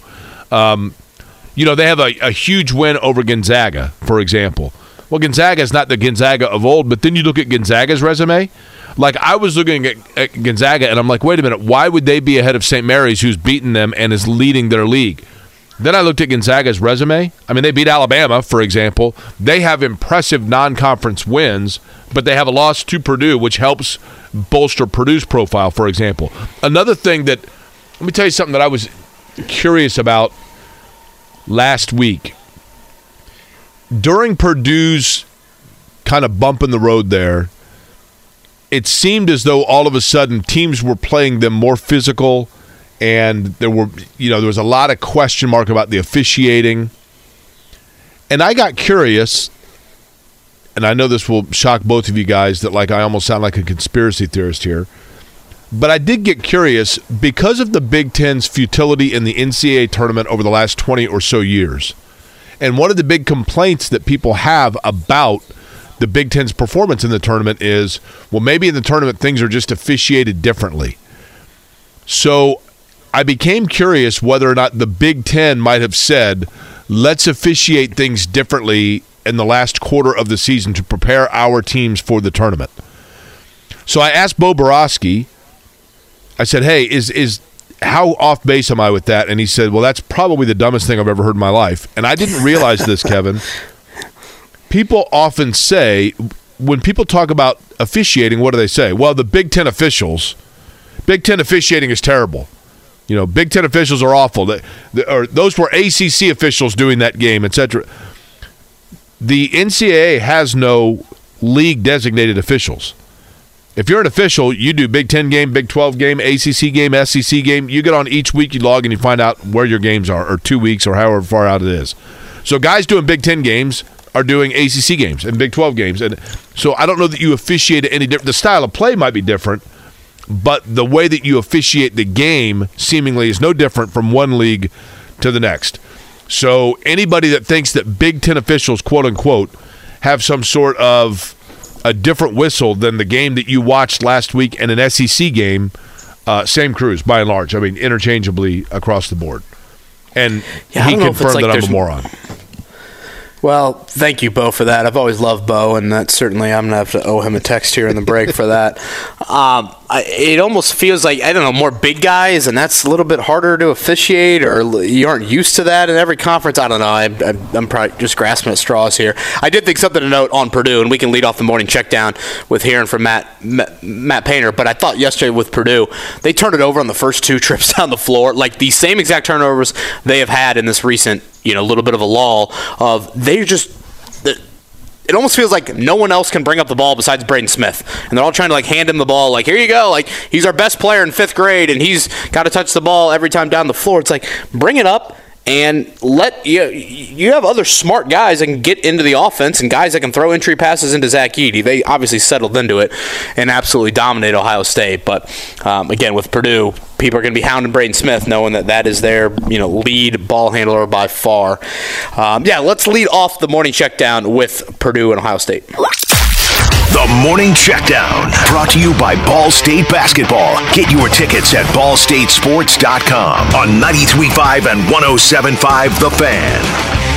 26 and 11 for Zach Edey. Didn't even play the final 10 minutes of the game. Purdue out rebounded Ohio State by 23. Ohio State missing their big guy Zed Key, and they just, yeah, they frankly they don't have the personnel at all to contain the big fella. Uh, Matt Painter afterwards on the upcoming week off, heading into Saturday night inside of Mackey, the Indiana Hoosiers. I don't like to go three days in a row before you play a game. I, I think just from the mental standpoint, you can be sharp and, you know, you are who you are at this time of the year. You can make a little bit of adjustments and, and, and a little bit of change, but the meat and potatoes of, of what you've done is going to stay the same. And, you know, just trying to get ourselves you know, ready to play in the game and, and worry about yourself more than anything. Like, you know, you got to know your opponent, you got to know their tendencies, you whatever. But, you know, just, you know, taking care of business, hitting singles. You know, we, we, we, we can hit home runs all the time. You see that a little bit in the first half, like, you know, taking some tough shots um, when you don't have to. You know, I, I think that's going to really be the focus, just, you know, being competitive and continue to rebound and take care of the basketball. Um, but more than anything, just sharing the ball and, and taking good shots. Uh, elsewhere in college hoops, Detroit Mercy, Antoine Davis, Mike Davis's kid, 31 points yesterday. They beat IEPY 81 68. It was Purdue Fort Wayne 77 75 over Wright State. Georgetown 68 62 over Butler at Hinkle. That snaps a six game losing skid, Kevin, for Georgetown. They are 1 and 10 on the road. Butler really struggling at 5 and 12 in the Big East. Gosh, Notre Dame needs to Georgetown on the schedule. Although I see that, I'm thinking, I don't know, maybe Georgetown's uh, halfway decent, which they, of course, are not. Uh, Indiana women, they beat Purdue over the weekend. They now, I think it's nine in a row over the Boilers. They clinched their first Big Ten title since 1983. A remarkable season for Teri Moren. Continues to add accolades and hardware. They will undoubtedly be a number one seed coming up in the tournament here in a few weeks. And shifting gears to last night from Salt Lake City, it was the NBA All Star game. Tyrese Halliburton was the last one to get into the game uh, for Team LeBron. He did have, was it 18 points for him? He had a couple nice spurts there. Coming off glorified He did have 18. We lost Kevin. test pretty much. There we go. Who knows? 184, 175, Team Giannis over Team LeBron. Uh, yesterday in Daytona, it was Conor Daly finishing 29th in the Daytona 500, which actually was the Daytona 530. 212 laps after quote unquote overtime. Ricky Stenhouse Jr. is your winner over Joey Logano. Christopher Bell finished third. Mark will do it one more time. Give me number one through 40 for yourself. Uh, 15. Number 15 for Mark Dykton. That is Martin Truex Jr. You have won a lifetime supply of Bass Pro Shops. Hell yeah. That's right. They got cool hats. Uh, Kevin, give me a number for yourself. Uh, 31. 31 for Kevin Bowen. Uh, Jimmie Johnson, you've won a free lifetime supply of Carvana. I don't know if that means they're, they're going to bring that huge vending machine to your front yard. Mark, give me a number for me. Uh, seven. Uh, number seven for me. Daniel Suarez. Oh, wow. Tootsie's Orchid Lounge. If that's anything like the place in Nashville, Tennessee, sign me up, baby. It's like a Manny Petty They spot. hell of, I don't know. They got a hell of a hell of a bar staff there. Uh, when we come back, Nate Atkins joins us halfway home here on a President's Day Monday. It's Kevin and Query, 93.5, 107.5 The Fan. Let's kick some ass. All right, Nate Atkins. So they- Life is full of things to manage your work, your family, your plans, and your treatment. Consider Kesimpta, ofatumumab 20 milligram injection. You can take it yourself from the comfort of home. If you're ready for something different, ask your healthcare provider about Kesimpta and check out the details at kesimpta.com. Brought to you by Novartis Pharmaceuticals Corporation. Apple Star are going to join us right now. This, you know, probably will be one of the quieter weeks that we've had so far with the Colts offseason. I guess there were some quiet moments late January and early February, just kind of waiting for the coaching hire. But with Shane Steichen announced last Tuesday, and then the combine starting pretty much next Tuesday, you know, outside of some coaching hires, it should be a pretty quiet week on that front. So let's head to the Payless Liquors hotline. And let's bring in Nate Atkins from the Star. Nate, I actually want to start on the free agency front, if you don't mind. I just posted something to our website, uh, kind of ranking the tiers of free agents here for the Colts in 2023. If you look at the list, there's a handful of starters on that list. I think personally the most important one to re-sign is your kicker in Chase McLaughlin. If, if you take Chase McLaughlin off the board, who would you say is the most important free agent for the Colts to re-sign? Yeah, I think Chase is an easy choice for that, uh, just because they need a kicker. But if you kind of move beyond him, I mean, you know, if, if they decide to bring Gus Bradley back, I think they need some variation of uh, the wide nine rusher that Yannick Ngakoue is, and so I have a feeling that if Gus is here, that's going to be, you know, heavily in the consideration is re-signing him because the fit is so strong and because his defense, the Seattle style defense, is just built so much around uh, that guy being able to just kind of fly off the edge and kind of rush like it's third and ten on every play. Uh, you know, I've I've seen those. There are other guys that could fit that. They could go after a guy like Carl Lawson, who just got released by the Jets, who's uh, you could you could maybe argue is an upgrade over uh, Ngakoue. But I just have a feeling if their if their plan is to bring back uh, Gus, then it just seems likely that that in the consideration would be re-signing one of the guys that he's had in three stops now, and that's Ngakoue. So I think that's probably the most, uh, I guess it's the most likely of the other guys. But I mean, you could certainly talk yourself into you know some of these other like Parris Campbell. I think you can make a similar argument for just in terms of the fit here and what he's looking for and what's likely going to be. I would assume a one-year deal for him to kind of try and build off of last year. But um, I could also see him. There's other fits for him out there, whereas Ngakoue just kind of feels like the best fit he's going to find. Nate, in your opinion, Nate Atkins is our guest. He's on the Payless Liquors hotline. You can read his work at the Indianapolis Star covering the Colts. We knew so much about the coaching search. That's over now. Shane Steichen is the guy. We know the combine is upcoming, but there is still work to be done between now and then. What is the the chain of priority do you believe over the like say between now and the combine? If you're Chris Ballard, you've got a checklist. What is next on that checklist of what you need to get done? I think first and foremost, it's hiring the coaching staff, especially figuring out the offensive coaching positions, quarterbacks coach, offensive coordinator, stuff like that. Because what you want is eventually to get that staff here so they can show up at the combine and, and go through the scouting process with you know as a staff, where they're looking at uh, the quarterbacks who decide to throw, where they're you know they're there.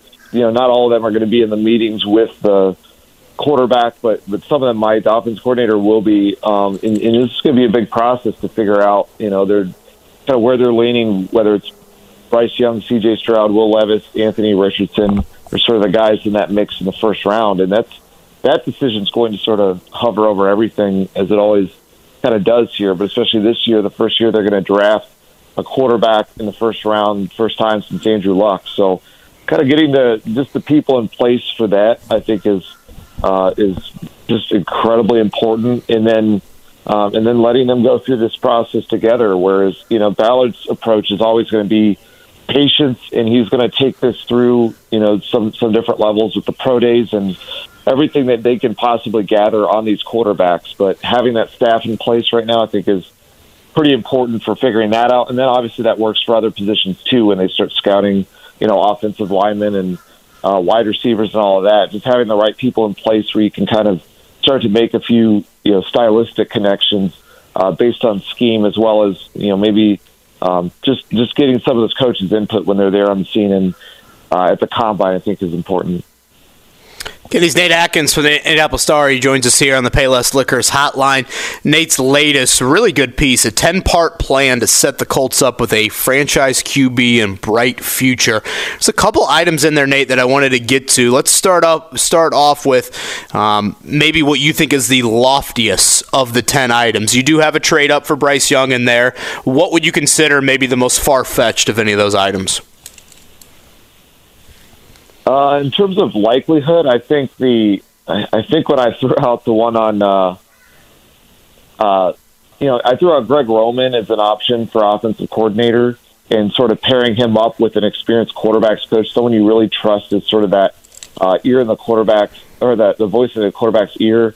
That was just sort of a, a little bit random because I mean Shane Steichen's not been connected to Greg Roman on any level that I know of, and that's sort of a little bit more out of the box. The idea behind that one was just, you know, pair Shane Steichen, who's this uh, passing game guru, with someone who's just so skilled in the run game and building out the blocking scheme and that entire approach of it. Uh, I think would be a nice fit here if they could find someone like that. I don't know that you know that I don't know that that's the direction that they're looking at, or that's even necessarily what they want or what they can pull off. And you know, Greg Roman's the type of guy that you know he's going to interview for some different coordinator spots. He's been one in for three different teams, so you know he would have to come here under the you know and feel good about the situation of what his role is as a non play calling offensive coordinator. So that was, I guess, a little bit on the on the loftier side. And I think I also had um, you know a suggestion in there for you know if they especially if they go that route, it'd be a great fit is going after uh, Orlando Brown at left tackle. Uh, I think that would you know that would be as, as good as they could do to try and set up a rookie quarterback for best in year one is get him a dominant left tackle. But obviously, those guys just don't often hit free agency. So there were a couple in there like that that are more like if if this could work out, if it could break a certain way, this would be a pretty nice outcome. While also understanding that that's probably not the most likely outcome for what's actually going to play out. You had in there extending Jonathan Taylor, and I fully expect the Colts to to do that. Um, you know, I, I, have always been a huge believer you don't draft a running back till day three of the draft. I, I, just think shelf life and all of that. You just wait till round four and build your running back room with those sorts of picks. But I thought you, you made a really good point in there that extending Taylor would be very important for your rookie quarterback. And honestly, it's something I probably should have thought about before that. But it does make a lot of sense. I mean, no matter who you draft, if you can provide provide some stability with a lead back, that would be huge for him. You know, Justin Herbert walks in and they've got Austin Ekeler, and Jalen Hurts walks in there and they've got Miles Sanders. I do think that is an angle, Nate, that you bring up that, again, I probably should have, but it, it will be really important for whoever is this next quarterback. Yeah, I think back to when uh, Dak Prescott stepped in, and that wasn't the plan the Cowboys had, but it's how it broke out with Tony Romo getting hurt and they had you know they had Zeke Elliott at the time, and it, it just it kind of let him sort of ease himself into that offense where he didn't have to be the star. He was more the distributor, more the the guy who could grow, you know, sort of week by week, be better in the second half than the first half, and uh, and then better year two than year one, but not be that guy that's that's dragging the whole thing. Where there's sometimes there's just teams that do that a lot on quarterbacks, uh, and I just think especially like the run game complement of it is is just important because you know it's, those are plays. You know, they when even some of the guys who love the passing game the most talk about the run game. They talk about it as like a breather, as a complement, like a it's plays the quarterback and the whole passing game don't have to run, and you know it's first downs, it's touchdowns, it's the way that they finish drives. And Jonathan Taylor is that kind of guy that you know when he's really going, like we saw two years ago, for the most part, was you know, he can turn those 20 yard, what would be a 20 yard blocks gain into, you know, 45 yard touchdown. He can end your drives early uh, and get you out of these issues that they ran into last year. They couldn't do that, which was, you know, all the red zone stuff and how hard it is to move the ball between, you know, that, that final stretch in the 20s.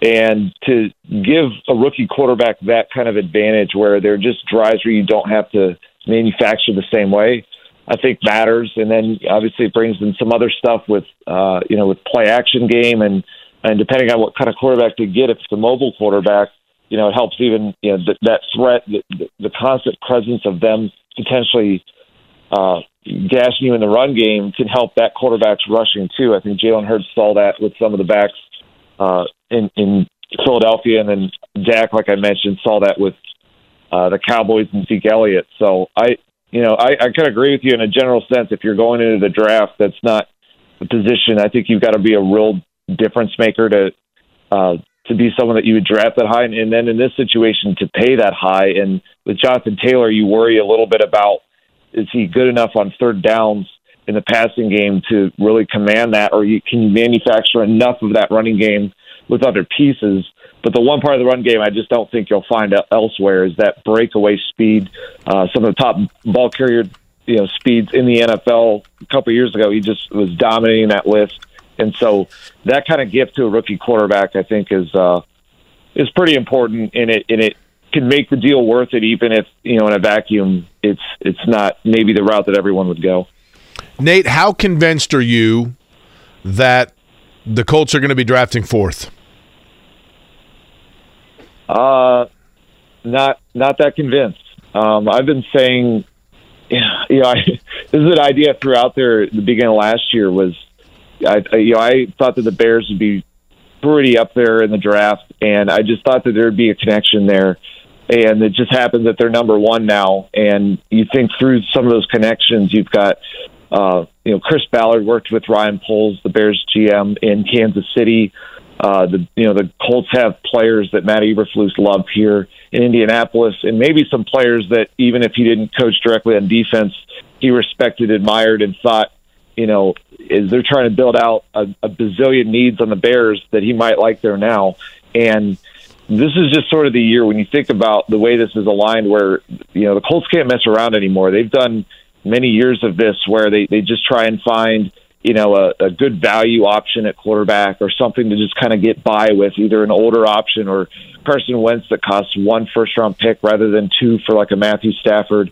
And they keep getting burned by it. And they keep they keep settling and they keep not finding that answer. And I think this is the year where if they identify as they look at these top four quarterbacks, if there's a guy who or two guys who are just a cut above, just I think even if there's two guys who are cut above, I think they've got to try and make a move. They've got to really look at it at least because you know the Texans are taking one at number three, and then all it takes is a team like the Panthers or the Raiders to trade up over you, and then all of a sudden you're getting your third favorite option. And I just think that's a bad route in general to go to solve this when with what they've been through and the fact that they don't have a bridge quarterback right now. So, you know, if, if I had to guess, I think they're going to trade up to number one, and that's not something that anyone has, you know, has directly told me. Obviously, this is early in the process, but I absolutely expect them to get to the combine next week and have those conversations if they're not you know, I, I think they're having them already, but really that's when you can see that move where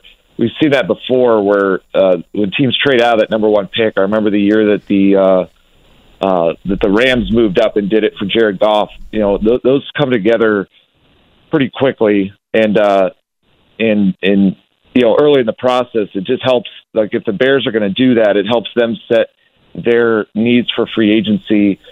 And you know, the 49ers made their move before they knew who they were going to draft at number three, uh, the year they took Trey Lance. Again, it's tricky. It's not normally Ballard's nature to sort of like make a trade and then really make a trade at all like that, and then and then decide, you know, later which guy we're going to take. But there's a race to it right now, and so I, I just think that at some point when they've put it off for this long, and they have a chance to get to the number one pick, that's not going to be that crippling because it's moving up three spots and it lets the Bears still get a top defensive player by falling to number four.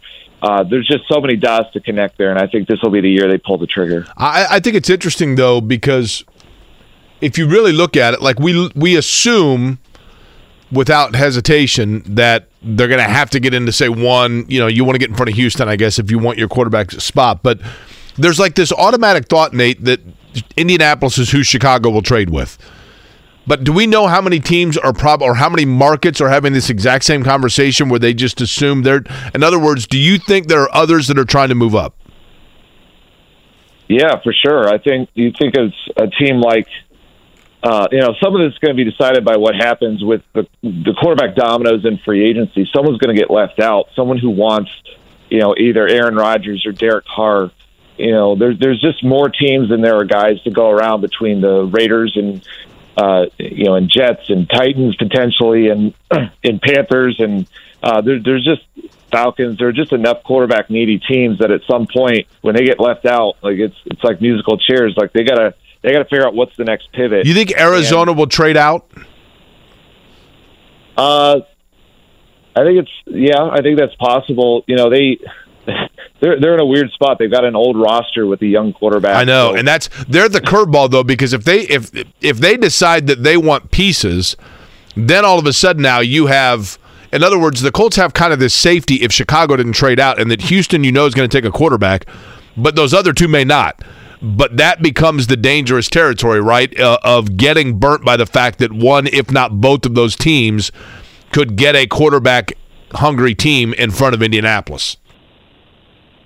Oh yeah, like if the Bears move down, say the Bears trade with the Texans and they just go to three, and then you know the top quarterback's going to Houston, then all of a sudden there's two spots right behind the Texans where the next two quarterbacks could go. There is a world where the Colts could get their fourth choice at number four if they're not willing to make a jump. I, there's going to be certainly the teams at the top are going to play it this way. The thing that's like the, the advantage the Colts have over any of those other teams coming up is that those teams only have to drop to four. And so, like, if the Bears, if they decide, say that that you know, right now it's considered Jalen Carter and, and Will Anderson are just a cut above everybody else as players to draft. If they want one of those two guys, they can't really afford to drop further than four to get them. So going to like number eight with the Panthers, that's you know that's that may be too far of a jump for them, or maybe it's just less interesting or less enticing than dropping to where the Colts are. But but yeah, I think the risk is not making a deal at all because at some point, you know, if your team like if your team like the Cardinals who who just realized we have too many holes to fill with one pick, uh, yeah, it, all it takes is one team being you know being bold enough to offer a future first to jump over you, and then then you're in a a little bit difficult of a spot. So much unknown, so much debate over the next couple of months. Again, the combine underway next week right here in Indianapolis. Nate Atkins from the Star with us. Uh, encourage everybody to check out kind of that 10 items blueprint that he's laid out. Some really good stuff in there. Nate, thanks for the time this morning, man. Yep, thanks for having me. That's Nate Atkins right there on the Payless Liquors hotline. We'll get back into the Pacers All Star conversation coming up in about 10 minutes with Alex Golden at the top of the hour. Let's kick some ass. 855, Alex Golden going to join us here coming up top of the hour. We will discuss the Pacers, the All Star weekend. Kevin down in Florida, Jake Query along with Mark Dykton here on Monument Circle. Good looking start to the day on President's Day. Did you know, by the way, I think this might be the most impressive presidential fun fact out there. Oh, James gosh. Garfield was not only ambidextrous, he could write in multiple languages at the same time. So like he could sit there and write with his like write a letter in his right hand in English and his left hand like in Spanish at the same time. What would be the purpose of needing to do that? Well, can you imagine the number of uh, I mean you're That just sounds exhausting to me. I mean sure, but you're a foreign international ambassador. Can you imagine like we've got to get back in those days, you didn't have, he couldn't text, right? Yeah. So he needs to get a hold of France, Spain, Germany, and Italy to make sure that they're all on the same page in terms of what they want to do with some sort of diplomacy. No problem. He's got all the letters written in like five minutes. Let me write this love note you know, to my wife and the other one to the president of Santiago, Chile. You know, he uh, went there uh, twice in of one course year. Mark goes there. I've never been to Germany. You know, speaking Speaking of that, I, I, think Scott Agness had that. Uh, Scott and Bob Kravitz were both out there at the All Star game in Salt Lake City. Bennedict Mathurin was answering um, questions in three different languages during his media session. So I mean, w- what else can the guy do? English, French. What was the third? You know, Spanish probably. Spanish, I assume, because you know he went to the uh, uh, that Latin NBA academy down in Mexico. Um, That's impressive. boy, is there like a Haitian dialect? Well, I, I think Haitian, I think, is French, right? Okay, yeah, and then a Creole is that a language? Yeah, that's. I mean, that's a dialect, basically. Yeah, it's pretty impressive.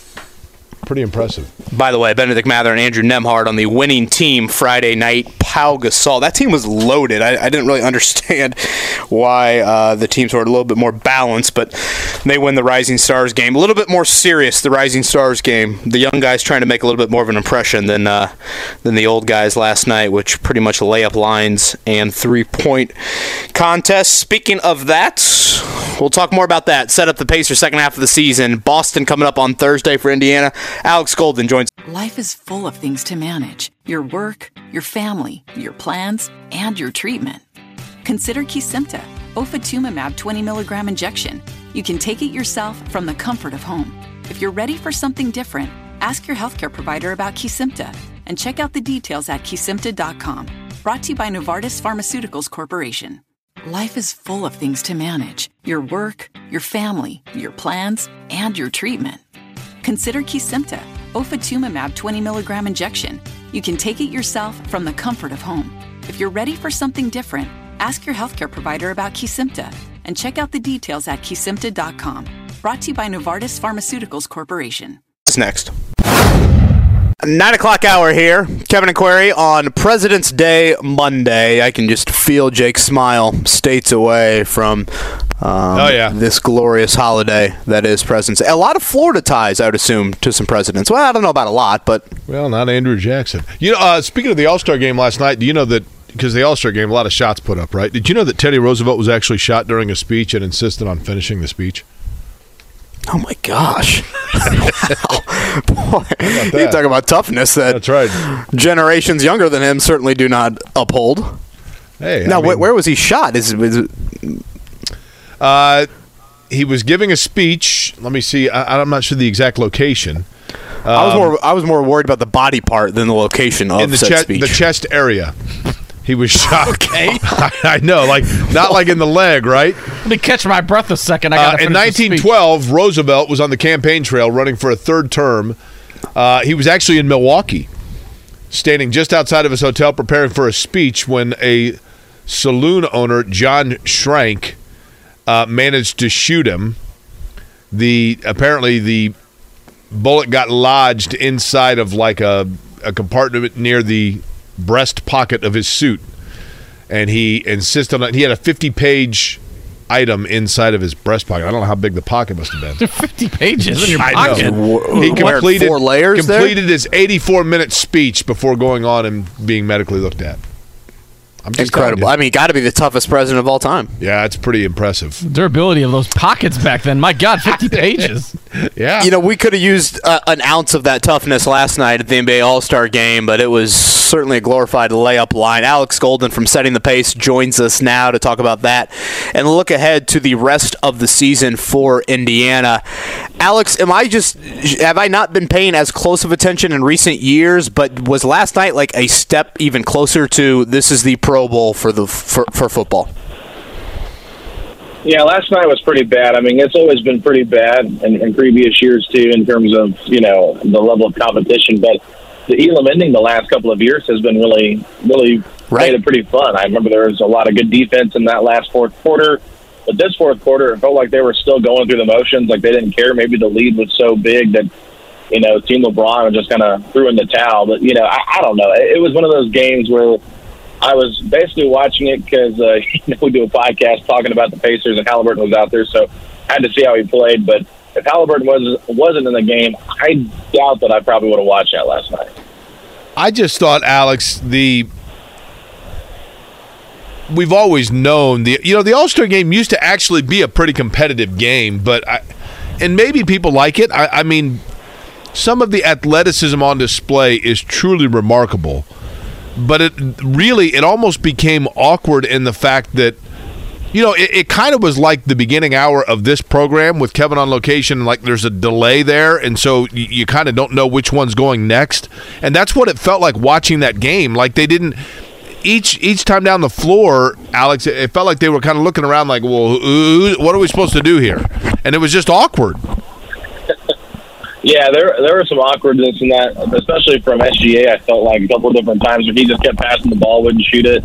Uh, I didn't really get that, but it, it I don't know. It was just one of those things where, to me, like yeah, there were some athletic dunks, but I would have enjoyed seeing more dunks in this type of thing, and like not just like half-hearted dunks. There was a lot of uh, shooting, especially in the second half. I felt like Tatum and Mitchell were kind of competing against each other, trying to see get the most points to get the All Star MVP. And you know, the, I think maybe the most interesting thing was was Tatum versus Brown at the end of the third quarter, but it got to the point where the other eight players on the court just stood there and watched them, and I'm like, okay, this is this is kind of getting out of hand. So, I, it's an All Star game. It is what it is. I really don't know if there's any perfect way to fix it. I think the Elam ending was the the best way to make it a little bit more competitive, but I just I don't think the players are bought into making it more competitive than it is. So, I, think it's going to be what it is for the for the future in the time being. Yeah, it doesn't have it doesn't help when you know each captain exited early for different reasons. Um, you know, injury wise with Giannis and LeBron. I, have felt this about Sabonis each of the last three years when he's been in the All Star game. He looks like me at a sixth grade dance, just having no idea what to do out there. Okay, All Star weekend is over. Alex Golden setting the pace is with us right now. The Pacers back to practice tomorrow, and then again Thursday with Boston before they hit the road for a few games coming up into February, early March. I'll leave it pretty open ended for you, Alex. What do you want to see in the final 22 games? Oh, yeah, there's, there's a, a lot here to talk about. I, I want to see them develop more. I want to see guys that haven't been playing as much. I want to see more Jalen Smith. I want to see more Isaiah Jackson. I want to see less Daniel Theis. I want to see Kendall Brown a little bit. I want to see what he can do in the NBA, give him a little bit more of a chance in that rotation. Uh, Jordan Nwora, I'd like to see what he can do as well. Um, to me, the Pacers right now they're in the they're the 12th spot in the Eastern Conference. They're the sixth worst record in the or yes, uh, sixth uh, sixth best record of uh, getting the draft odds there. So I guess you could say sixth worst record in the NBA.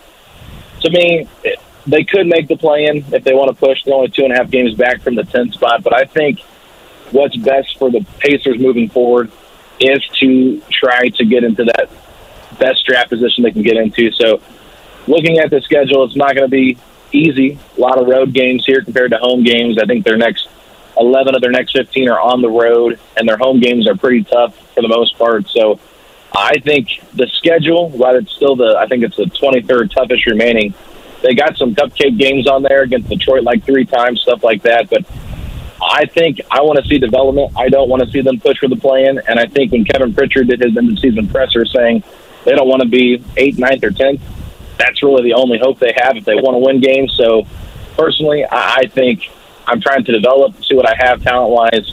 Uh, I want to see Mathurin and Halliburton together more, and I want to get a, a, the best draft pick that I can possibly get. Yeah, I, I, want to focus there on that last point that you made, and I, I really appreciate you laying out so many things you want to see and knowing that Rick Carlisle would laugh at so many of those.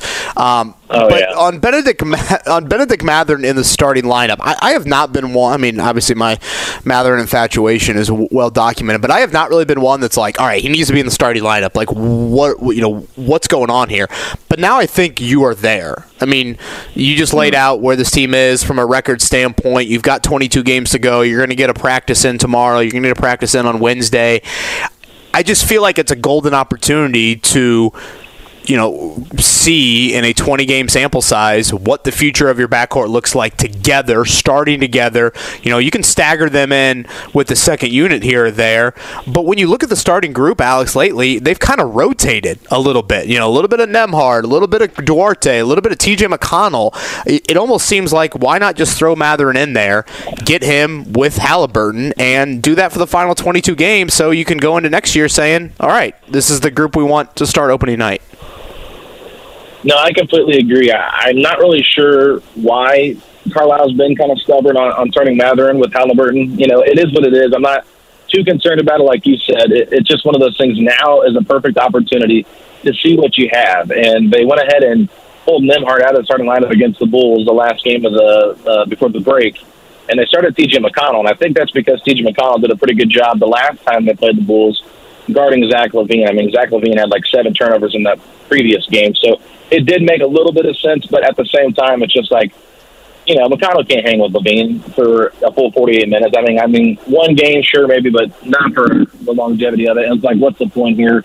I know they had lost a bunch of games, so maybe they're just trying to get a win before they went on the break. So I just feel like you got to play Mathurin and Halliburton to see what you have. I understand that you can't really bench Buddy Hield, but at the same time, what I would love to see is Andrew Nembhard go to that bench and let him run the second unit and maybe give McConnell a couple, you know, nights off here and there just to let Nembhard kind of run that second unit with Chris Duarte, see what you have there because I, I think really at this point you need to know can Nembhard be the guy to lead the second unit as the backup point guard, or is he better suited playing off ball next to a guy like Halliburton? Like, what is his actual, you know, best attribute that he can bring to the team? So personally, Mathurin to me, you know, if you watch that Rising Stars game, he looked like a guy that was out there ready to showcase that you know he belonged, and I, I think Mathurin has the highest ceiling on the team, uh, right up there with Halliburton. I think you've got to see what these two can be together, and honestly, I think that will help you in terms of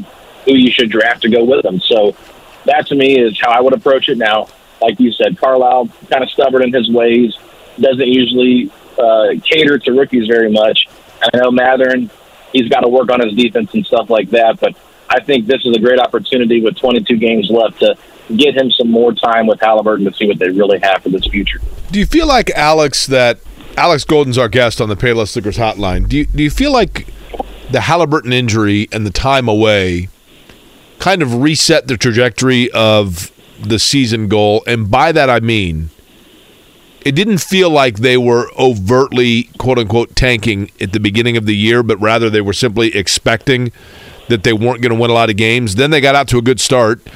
They looked really promising. And then Halliburton goes out, and you kind of go right back to square one. And it seems like at this point, you're better off just staying there. Is it going to be more apparent now than it was at any other point in the year that they are not as focused on the standings?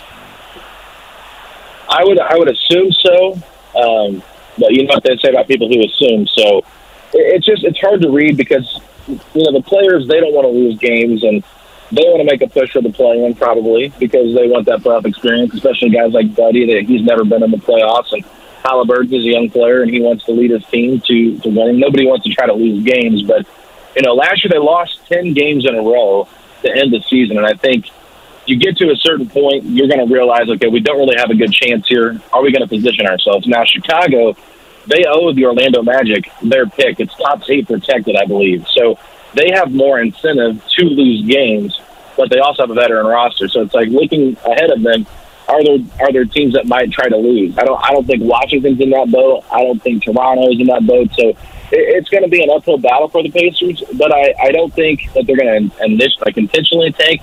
But if you start seeing guys like Kendall Brown, uh, Nwora get some minutes, uh, Isaiah Jackson playing over Daniel Theis, that'll be like an indication of hey, we're trying to develop, we're trying to see what these guys are. We're not tanking, but we are looking to you know, try to get these guys more playing time to see what we have. So I, I think there's going to be more of a focus and probably a shift because the Halliburton injury 100% changed the trajectory of this team. There's no doubt about it.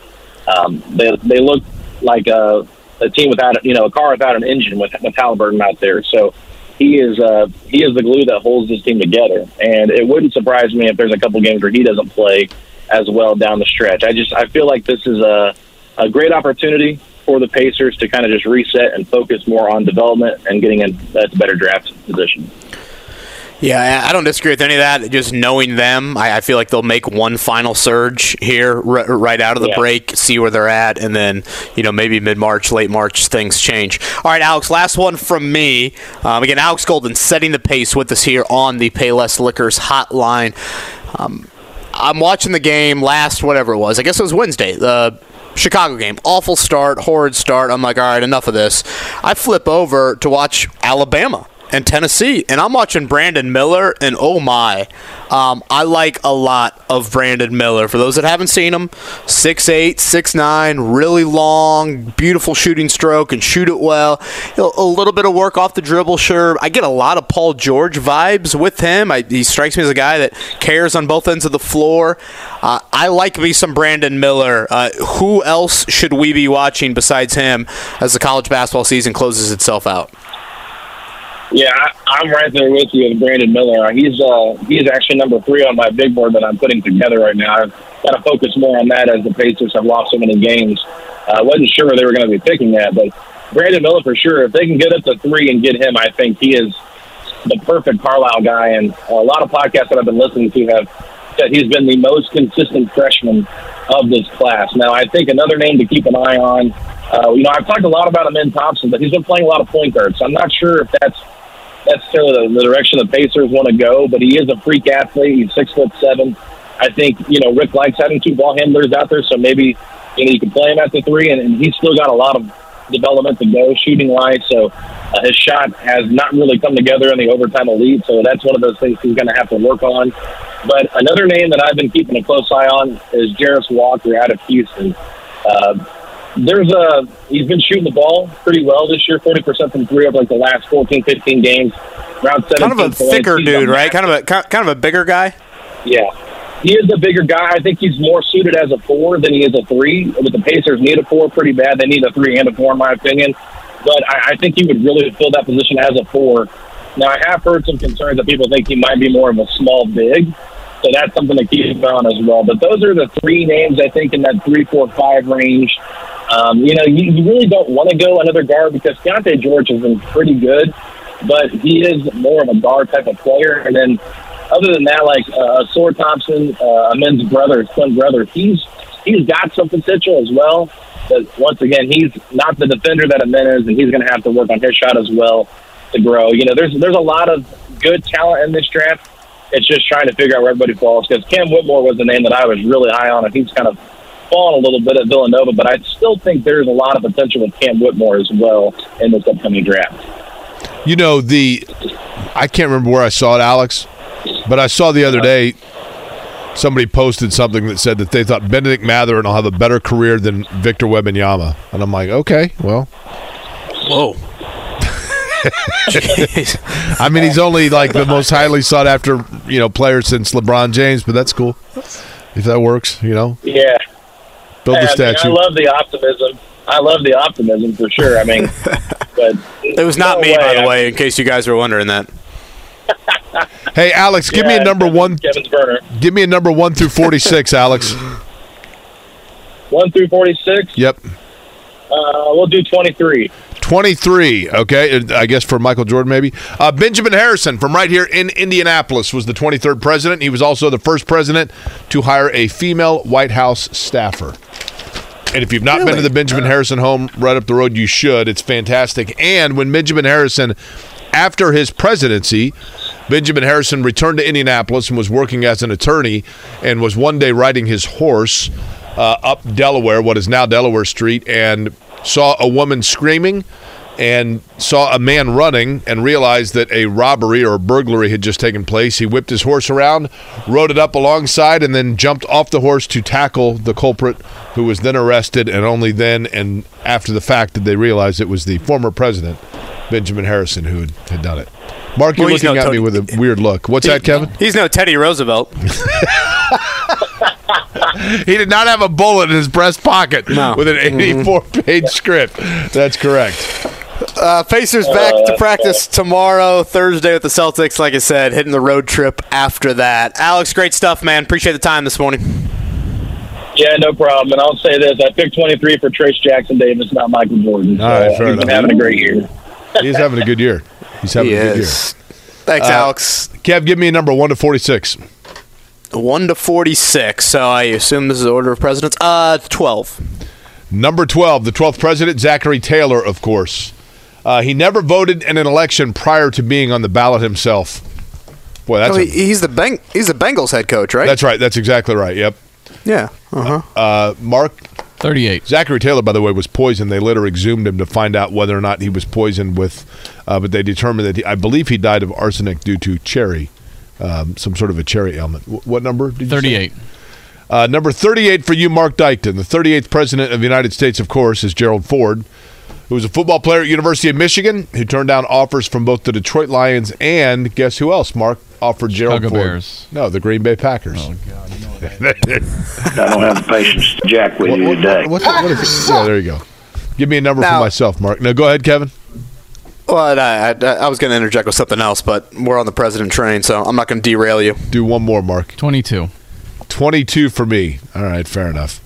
Uh, president number 22, Grover Cleveland. No president except Cleveland has ever served non consecutive terms, of course. Defeated James Blaine in 1884, then lost to Benjamin Harrison. in 1888, then came back and defeated Harrison in 1892. Probably because uh, they realized that Harrison had to work security on the north side of Indianapolis. Grover just has to be like 6'3", 3, 315. No doubt. No doubt about Just it. a nice space eater in the middle.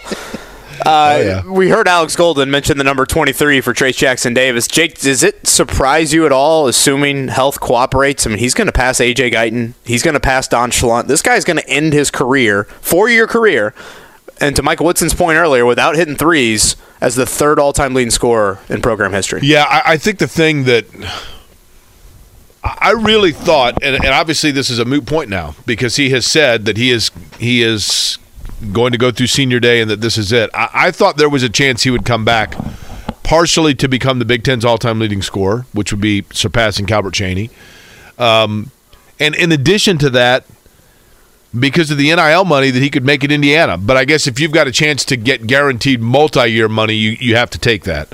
But it's been a remarkable career, and I, I really do think, Kevin, that in terms of the, what he has done as a senior here, it is probably, from a statistical standpoint, the most impressive, all-encompassing statistical season since Alan Henderson, when Alan Henderson was a senior. That that probably would be the one that there have been some. I mean, DJ White had really good numbers.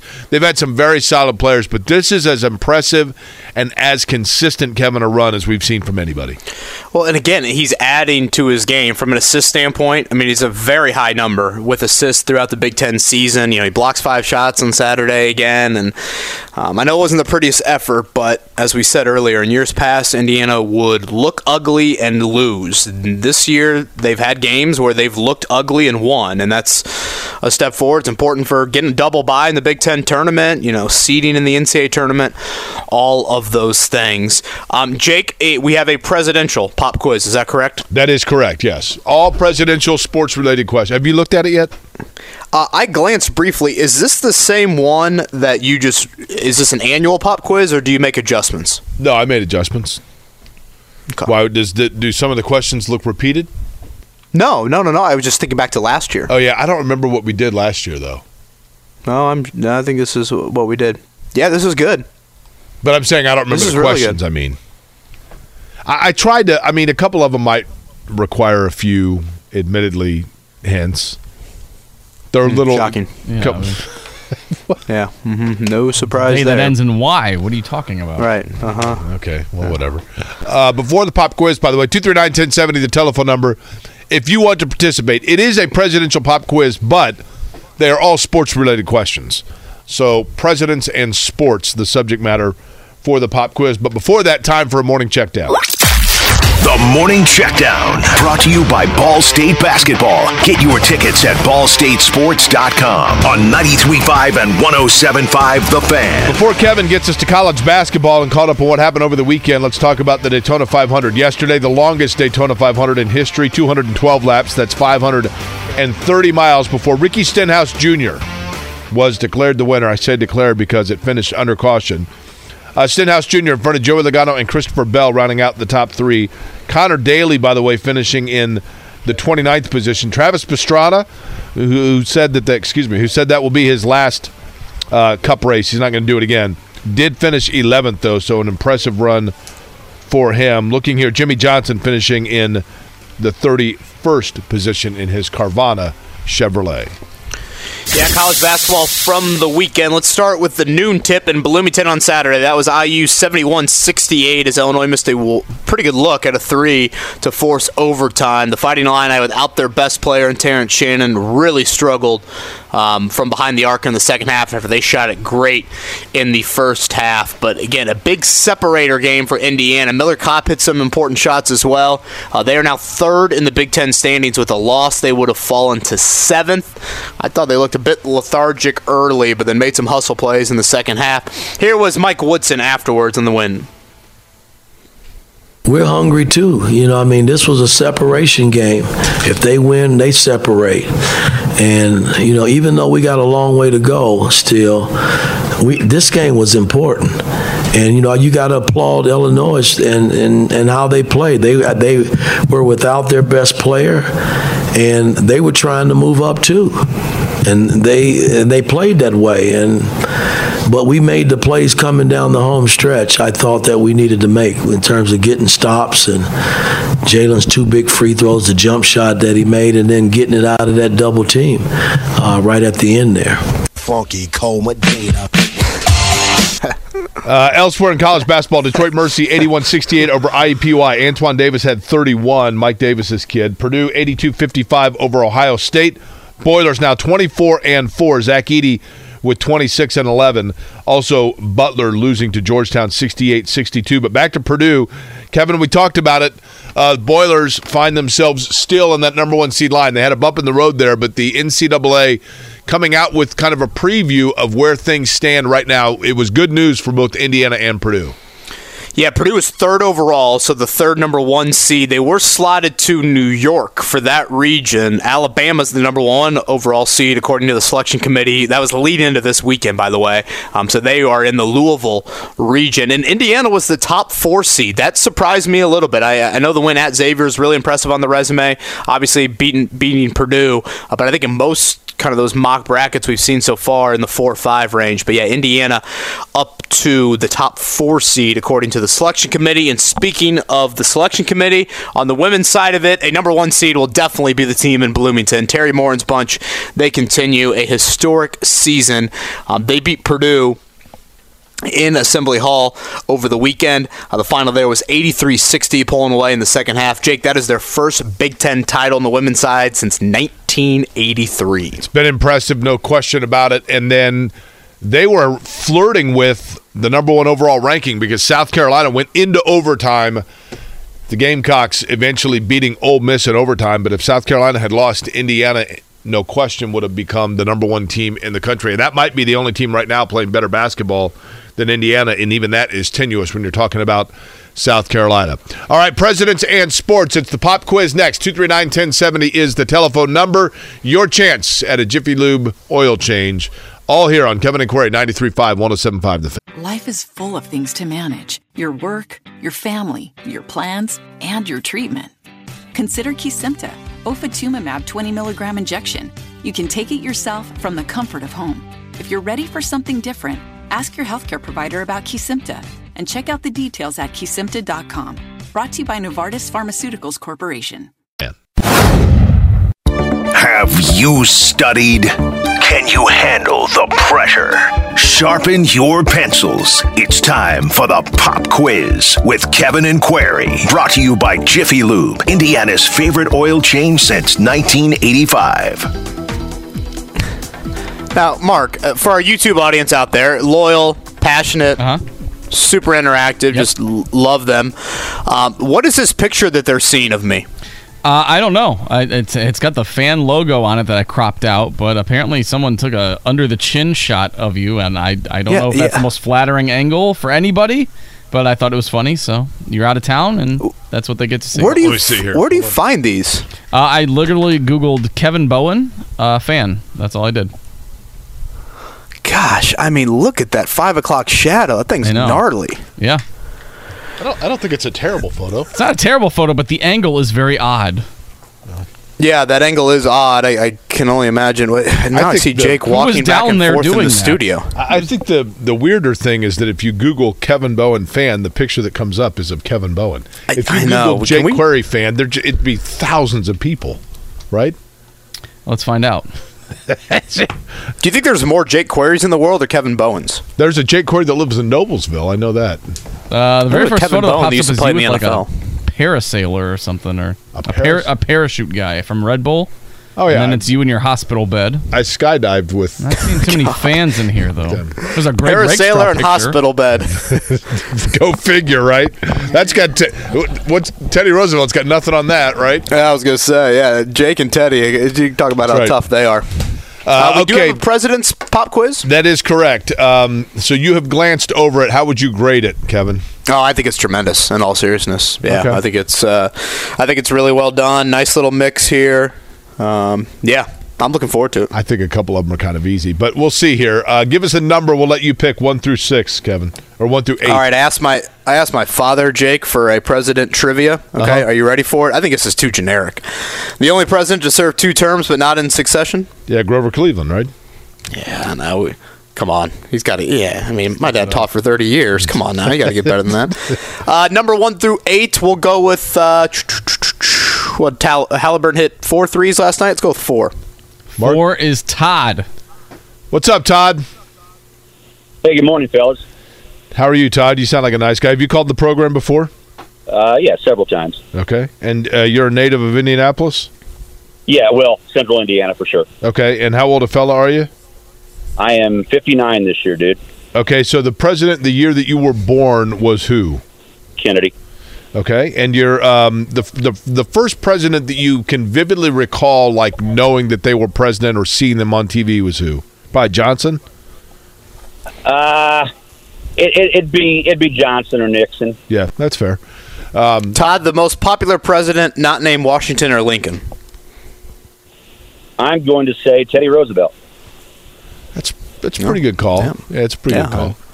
Him, Jefferson, maybe. I don't know. Uh, oh, Jefferson's way up there. Yeah. Um, how about this one, Todd? If you get this right, then we will scrap the whole pop quiz, and not only will I make sure that you get the oil change, but I will also deliver you a 12 pack of the beverage of your choice. You ready? I am ready. Harvard has the most presidents that have attended and or enrolled in the university. There are some schools, by the way, where, like London School of Economics, Kennedy was enrolled, he never actually attended. Uh, what university is second to Harvard? I'm going to guess Virginia and Charlottesville. See, that's uh, like the perfect guess, right? It's a great guess. Um, it's actually a tie. I believe Yale is one, but the other is the College of William and Mary. Believe it or not. Yeah, those those weren't on my radar. That's right. All right, Todd, would you like for me or for Kevin to lead you off with question number one? Kevin Bowen, please. Okay. Todd, here you go. In his younger years, Abe Lincoln was known to grapple with fame due to success in this sport, winning matches before crowds of gamblers. He is in the Sports Hall of Fame. Is it A, tennis, B, boxing, C, wrestling, or D, archery? C, wrestling. By the way, you, you seem very confident when you said Kevin Bowen there. Is that because you prefer Kevin to me on the program, Todd? Uh, there's more Kevin Bowens than Jake Queries in the world. I looked it up. All right, fair enough. All right, question number two for you. Which president began boxing as a student at Harvard and was also known to recreationally spar with staffers while in office? Teddy Roosevelt, Barack Obama, John Kennedy, or Woodrow Wilson? Uh, I'm going to say uh, I'm going to say Roosevelt. Okay. Yeah, tough guy. Tough guy. All right, number three here. I think this is the easiest one on the pop quiz. Which president was owner of a Major League Baseball franchise? William McKinley, Donald Trump, George W., or Dwight Eisenhower? Well, I know who owned a USFL franchise, but I'm going to go with uh, President Bush. He owned the uh, Texas Rangers. Okay. Question Todd number knows his four. stuff, Jake. I know. Uh, this president, who was in the TV booth for Bo Jackson's famous All Star Game home run, had a baseball play by play job as a younger man. Was it Gerald Ford, Ronald Reagan, George Herbert Walker Bush, or Richard Nixon? I'm going to say Reagan. Okay. Todd, boy, are you a U.S. history guy, Todd? I mean, if you ask me questions about Cherry Tree, the Civil War, or Watergate, I can probably come close. Fair. All right, Jake, number five, or Jake and Todd, because Jake's on the ropes right now. In 1910, the notoriously overweight president, this notoriously overweight president, was the first to throw out the ceremonial first pitch on MLB opening day. Was it A, Benjamin Harrison, B, James Madison, C, William Howard Taft, or D, Calvin Coolidge? It was the president that got his uh, toe stuck in the bathtub. That would be Taft. Look at that. Look at that. Todd, Todd where were you educated? What high school? Todd, Uh, did you go to Carmel William High and Mary? School. Todd from Uh, Carmel High School. Carmel High School, uh, Ball State University, and uh, the streets. Gosh, CCCAR. Man, I'll tell you what, MAL, Carmel, The streets of Carmel, man. You're walking around doing presidential trivia all day. Todd, you do you have got- to walk around the roundabouts. That is impressive. You got the week started off on the right foot, buddy, because you went five, four, five. It was in fact Abraham Lincoln who used to wrestle. As a matter of fact, during the Lincoln Douglas debates, he was challenged to a wrestling match. Did so. People gambled on it. He is now in the Wrestling Hall of Fame. Uh, Teddy Roosevelt began boxing at Harvard. correct. You are correct that it was W who owned, of course, the Texas Rangers. Let's go! Donald Trump did own the New Jersey Generals. Uh, the president that was in the TV booth, it was Ronald Reagan that went, "Oh, hello." Loud and When proud. Bo Jackson hit his home run, and William Howard Taft, the first to throw out a first pitch. Impressive. Stay on the line. Mark will get your info. I thought they were. I actually was worried I was going too hard on it, Kevin. From the streets of Carmel, roundabouts and statues, Todd is able to execute a perfect pop quiz. We'll throw in one more here for you, Jake. The first president to travel by airplane on U.S. official business. I used to know this on official business. This is courtesy of Brad Bowen here. Okay, hold on. Let, let me let me think for a second. If to travel by, my first guess would be Herbert Hoover. You, you are in the general vicinity. Herbert Hoover was the first to be born west of the Mississippi, if I'm not mistaken. Um, How long did the Hoover Dome last? that's a good question there. Um, Who was after Herbert? Uh, Herbert Hoover was immediately followed by Franklin Roosevelt. Boom. Is that it? Yep, FDR. Okay, that's that's good. That's solid. How about That was a good one. Martin Van Buren was the first president born in the United States, if I'm not mistaken. I, I saw that. I think that was, I saw that in the YouTube chat. Yeah, I told I texted my dad back. I'm like, he's outside. I'm like, hey, you got to give me better than that. And I thought he stepped his game up there. Yeah, that was pretty solid, actually. Herbert Hoover. What are our Indiana ties outside of Mr. Harrison? Uh, well, Benjamin Harrison would be the only one that was actually at the time. Like and, you know, he- Lincoln lived here, right? I mean, anybody else live here? Have a little cameo here? Boy, that's a good question. Um, I'm thinking here.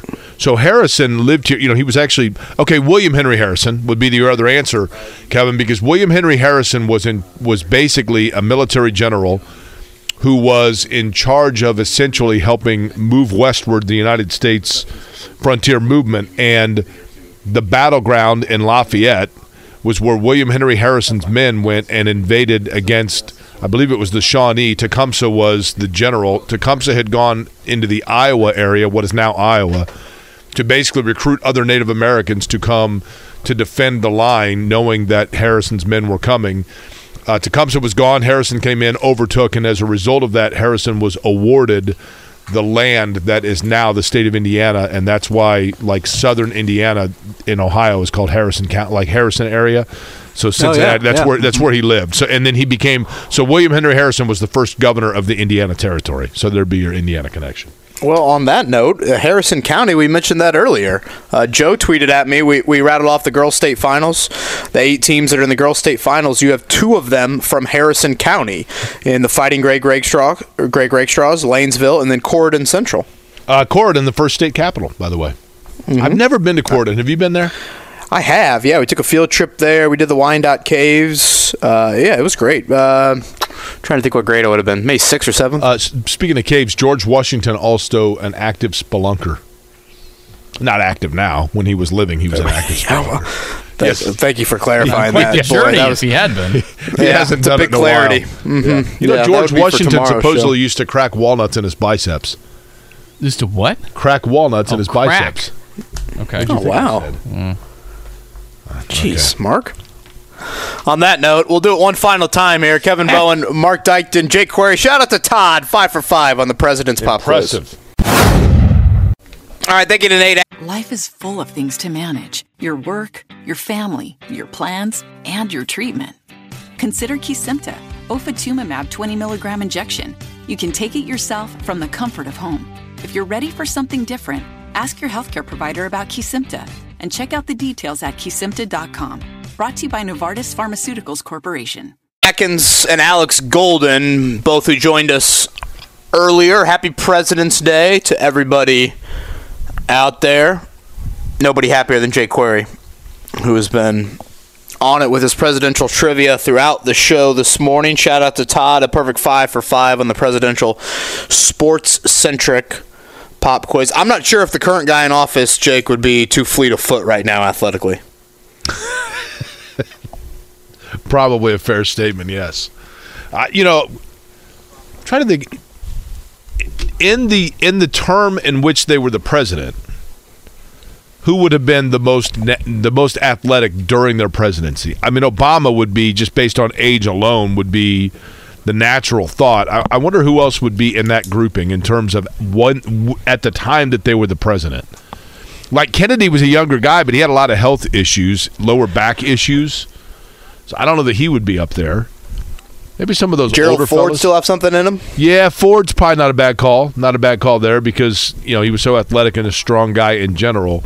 Um, you know, Ford, I've always felt like is probably an underappreciated president because Ford basically took a political hit knowing that it would end his career within his party by pardoning Richard Nixon, but he knew it's what it was what was needed for the country itself.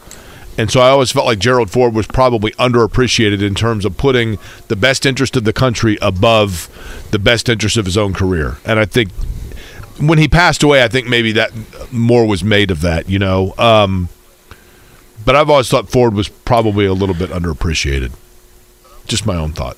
Um, but I love Kevin. Well, I feel like every president from like the 1880s to 1890s.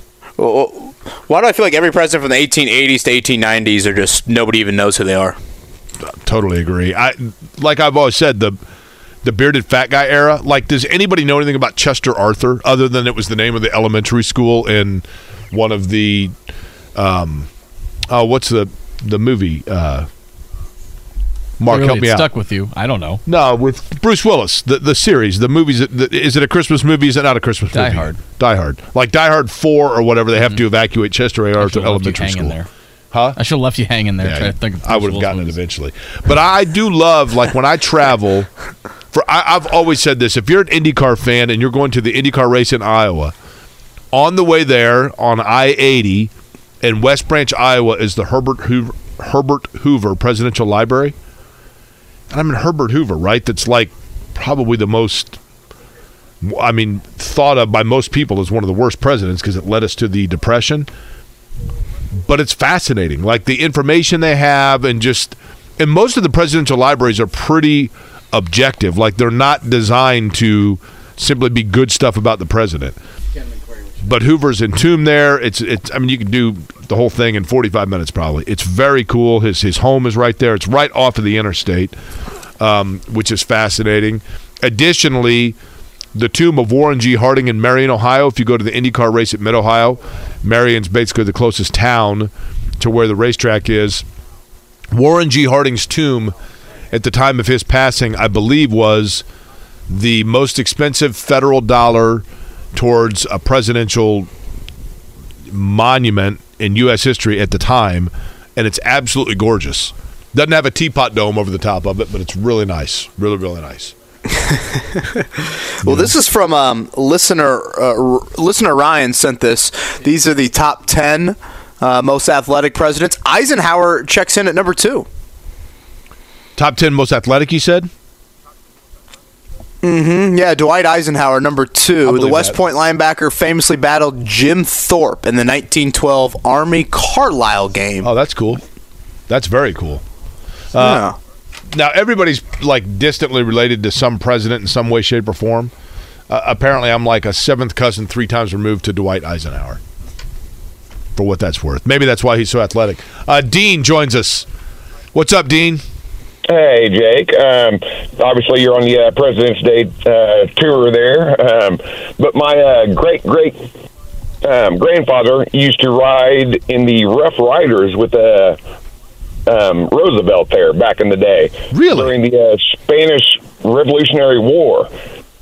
Now, see, Um, that's super awesome. Now, in that capacity, Dean, has like has your family, you know, do you guys have like any sort of heirlooms or anything like that from those? Um, I have I have articles and we do have pictures and things like that of the group. It was a group of probably let's say forty gentlemen um, back in the day, but they were uh, they all obviously rode horses.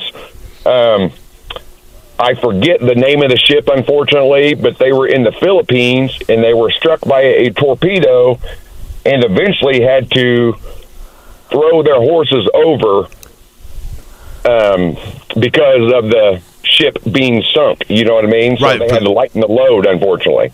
Wow. So now let me ask you, Dean, is your family are you all like indigenous to Indiana or did your Yeah. did your relative live elsewhere? Well, they they were um, originally from Alabama. My bad, but then yes, ended up coming up here to Indiana. But um, I've been here my whole life, so. Um, but again, it was just very interesting and. No, that's super interesting. I mean, and I've got a I've got a book, Dean, on Teddy Roosevelt. I got to you know. Kevin, you know how this works, right? Like you've got like a stack of six books that you keep meaning to get to that you haven't Oh, gotten yeah. a chance to read yet. And one of those that I've I've really been wanting to get to is the biography of Teddy Roosevelt because you're right, he's super popular, but like you just don't I don't know, like I feel like I don't know as much about him as I should. And I feel like we know more about F- FDR than Teddy. Totally. Uh, No question about that. All right, one other call, Mark. Yeah. Uh, Mark, what's up? Hey, how you doing today, man? I just want you guys to know the three of you guys make my day every morning. Um, but I wanted to have a shout out to the 39th president uh, right now that uh, he's fighting for his life, and and uh, Jimmy Carter. Uh, just wanted to have some uh, prayers, prayers sent out to him. I uh, appreciate that, Mark. Jimmy Carter, it was Yeah, announced thank you, over the weekend, you know, at the age of 98, has elected to go into hospice care as opposed to continuing um, medical care. I have always said that, you know, Jimmy Carter, there's no doubt that Jimmy Carter historians will not look back on his presidency probably as great. I mean, there were a lot of challenges that he had as a president.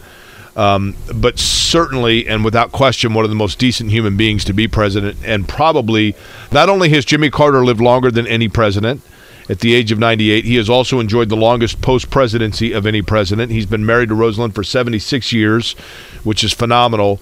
But his work as a humanitarian um, in his post presidency, I think, is absolutely a benchmark that anybody uh, could live up to in terms of just his decency towards his fellow people. Uh, for Jimmy Carter. So, Jimmy Carter, who was president from 1977 to 1981. By the way, Jimmy Carter in 1953, when his father passed away, Carter gave up his military career to move back to Georgia and work on the family's peanut farm. I don't know, Kevin. Maybe the peanuts are what led him to be 98 years old. Longevity there, right? That's a hell of a run. Thank you to Mark for that. Um, we were talking about the toughest president earlier. George Washington had false teeth. This is from a, uh, a uh, someone on Twitter. George Washington had false teeth and crosses the frozen Delaware in high socks. Sounds like a great hockey player. that is that would have been that would have made him solid, right? That's a great point. And how about they? We, we can debate this a lot more here in the coming, I guess, coming year, really. Uh, but this is from Alex Golden, Jake. Um, I didn't think it got ringing endorsements last night, but I, I'll be curious what the uh, halftime show looks like for the All Star game here in Indiana next year. Yeah, you know, I mean, obviously the the Pacers brass was out there. You saw the pass, the, the basketball that was passed over. That seemed a little bit uh, Ooh, that was cheesy to me, but yeah, it was pretty awkward. Um, but I, I'll be curious to see what all you know. I, I think that they want the All Star Game experience to expand beyond just downtown Indianapolis and kind of let the whole city enjoy it. It's a massive event. I mean, it's a major, major event, which is pretty cool. So uh, we'll see how that works out. By the way, Wade says, Jake in Plainfield, did you know that there's a Van Buren Elementary School? Yeah, because Martin Van Buren actually passed through Indiana in on US 40 when he was the president. There's actually a huge tree there where I believe his wagon uh, hit like a huge, basically the. I know this will shock people, the equivalent of a pothole, uh, and he got stuck in Plainfield when he was traveling through Hmm.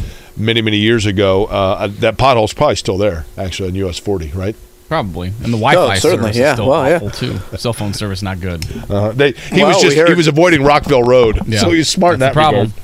You know, Yeah, we heard Todd earlier say from the streets of Carmel. So you know, I mean, you know, people have just gotta get through adversity to make it. Um, we should have. Speaking of the All Star game, Bob Kravitz on later this week. I know Bob was out there along with Scott Agness. Uh, Bob's latest up on the Athletic. uh, You know, I don't want to act like it was some horrific All Star weekend, but it definitely was not flawless for Bob out there. So um, I think that would be maybe a good thing for Indiana. Tr- Uh, tomorrow at eight thirty, Mark. Yep, Joe Wright's gonna join us tomorrow at eight thirty. Just confirmed with me. Joe Joe Wright's tomorrow at 8:30. Uh, we'll get back into the Colts conversation again a week out from the NFL Combine descending upon Indianapolis. All right, so Kevin, enjoy uh, the miniature golf later today, and we will talk again tomorrow, 7 a.m. Sound good? Yep. Happy President's Day, everybody.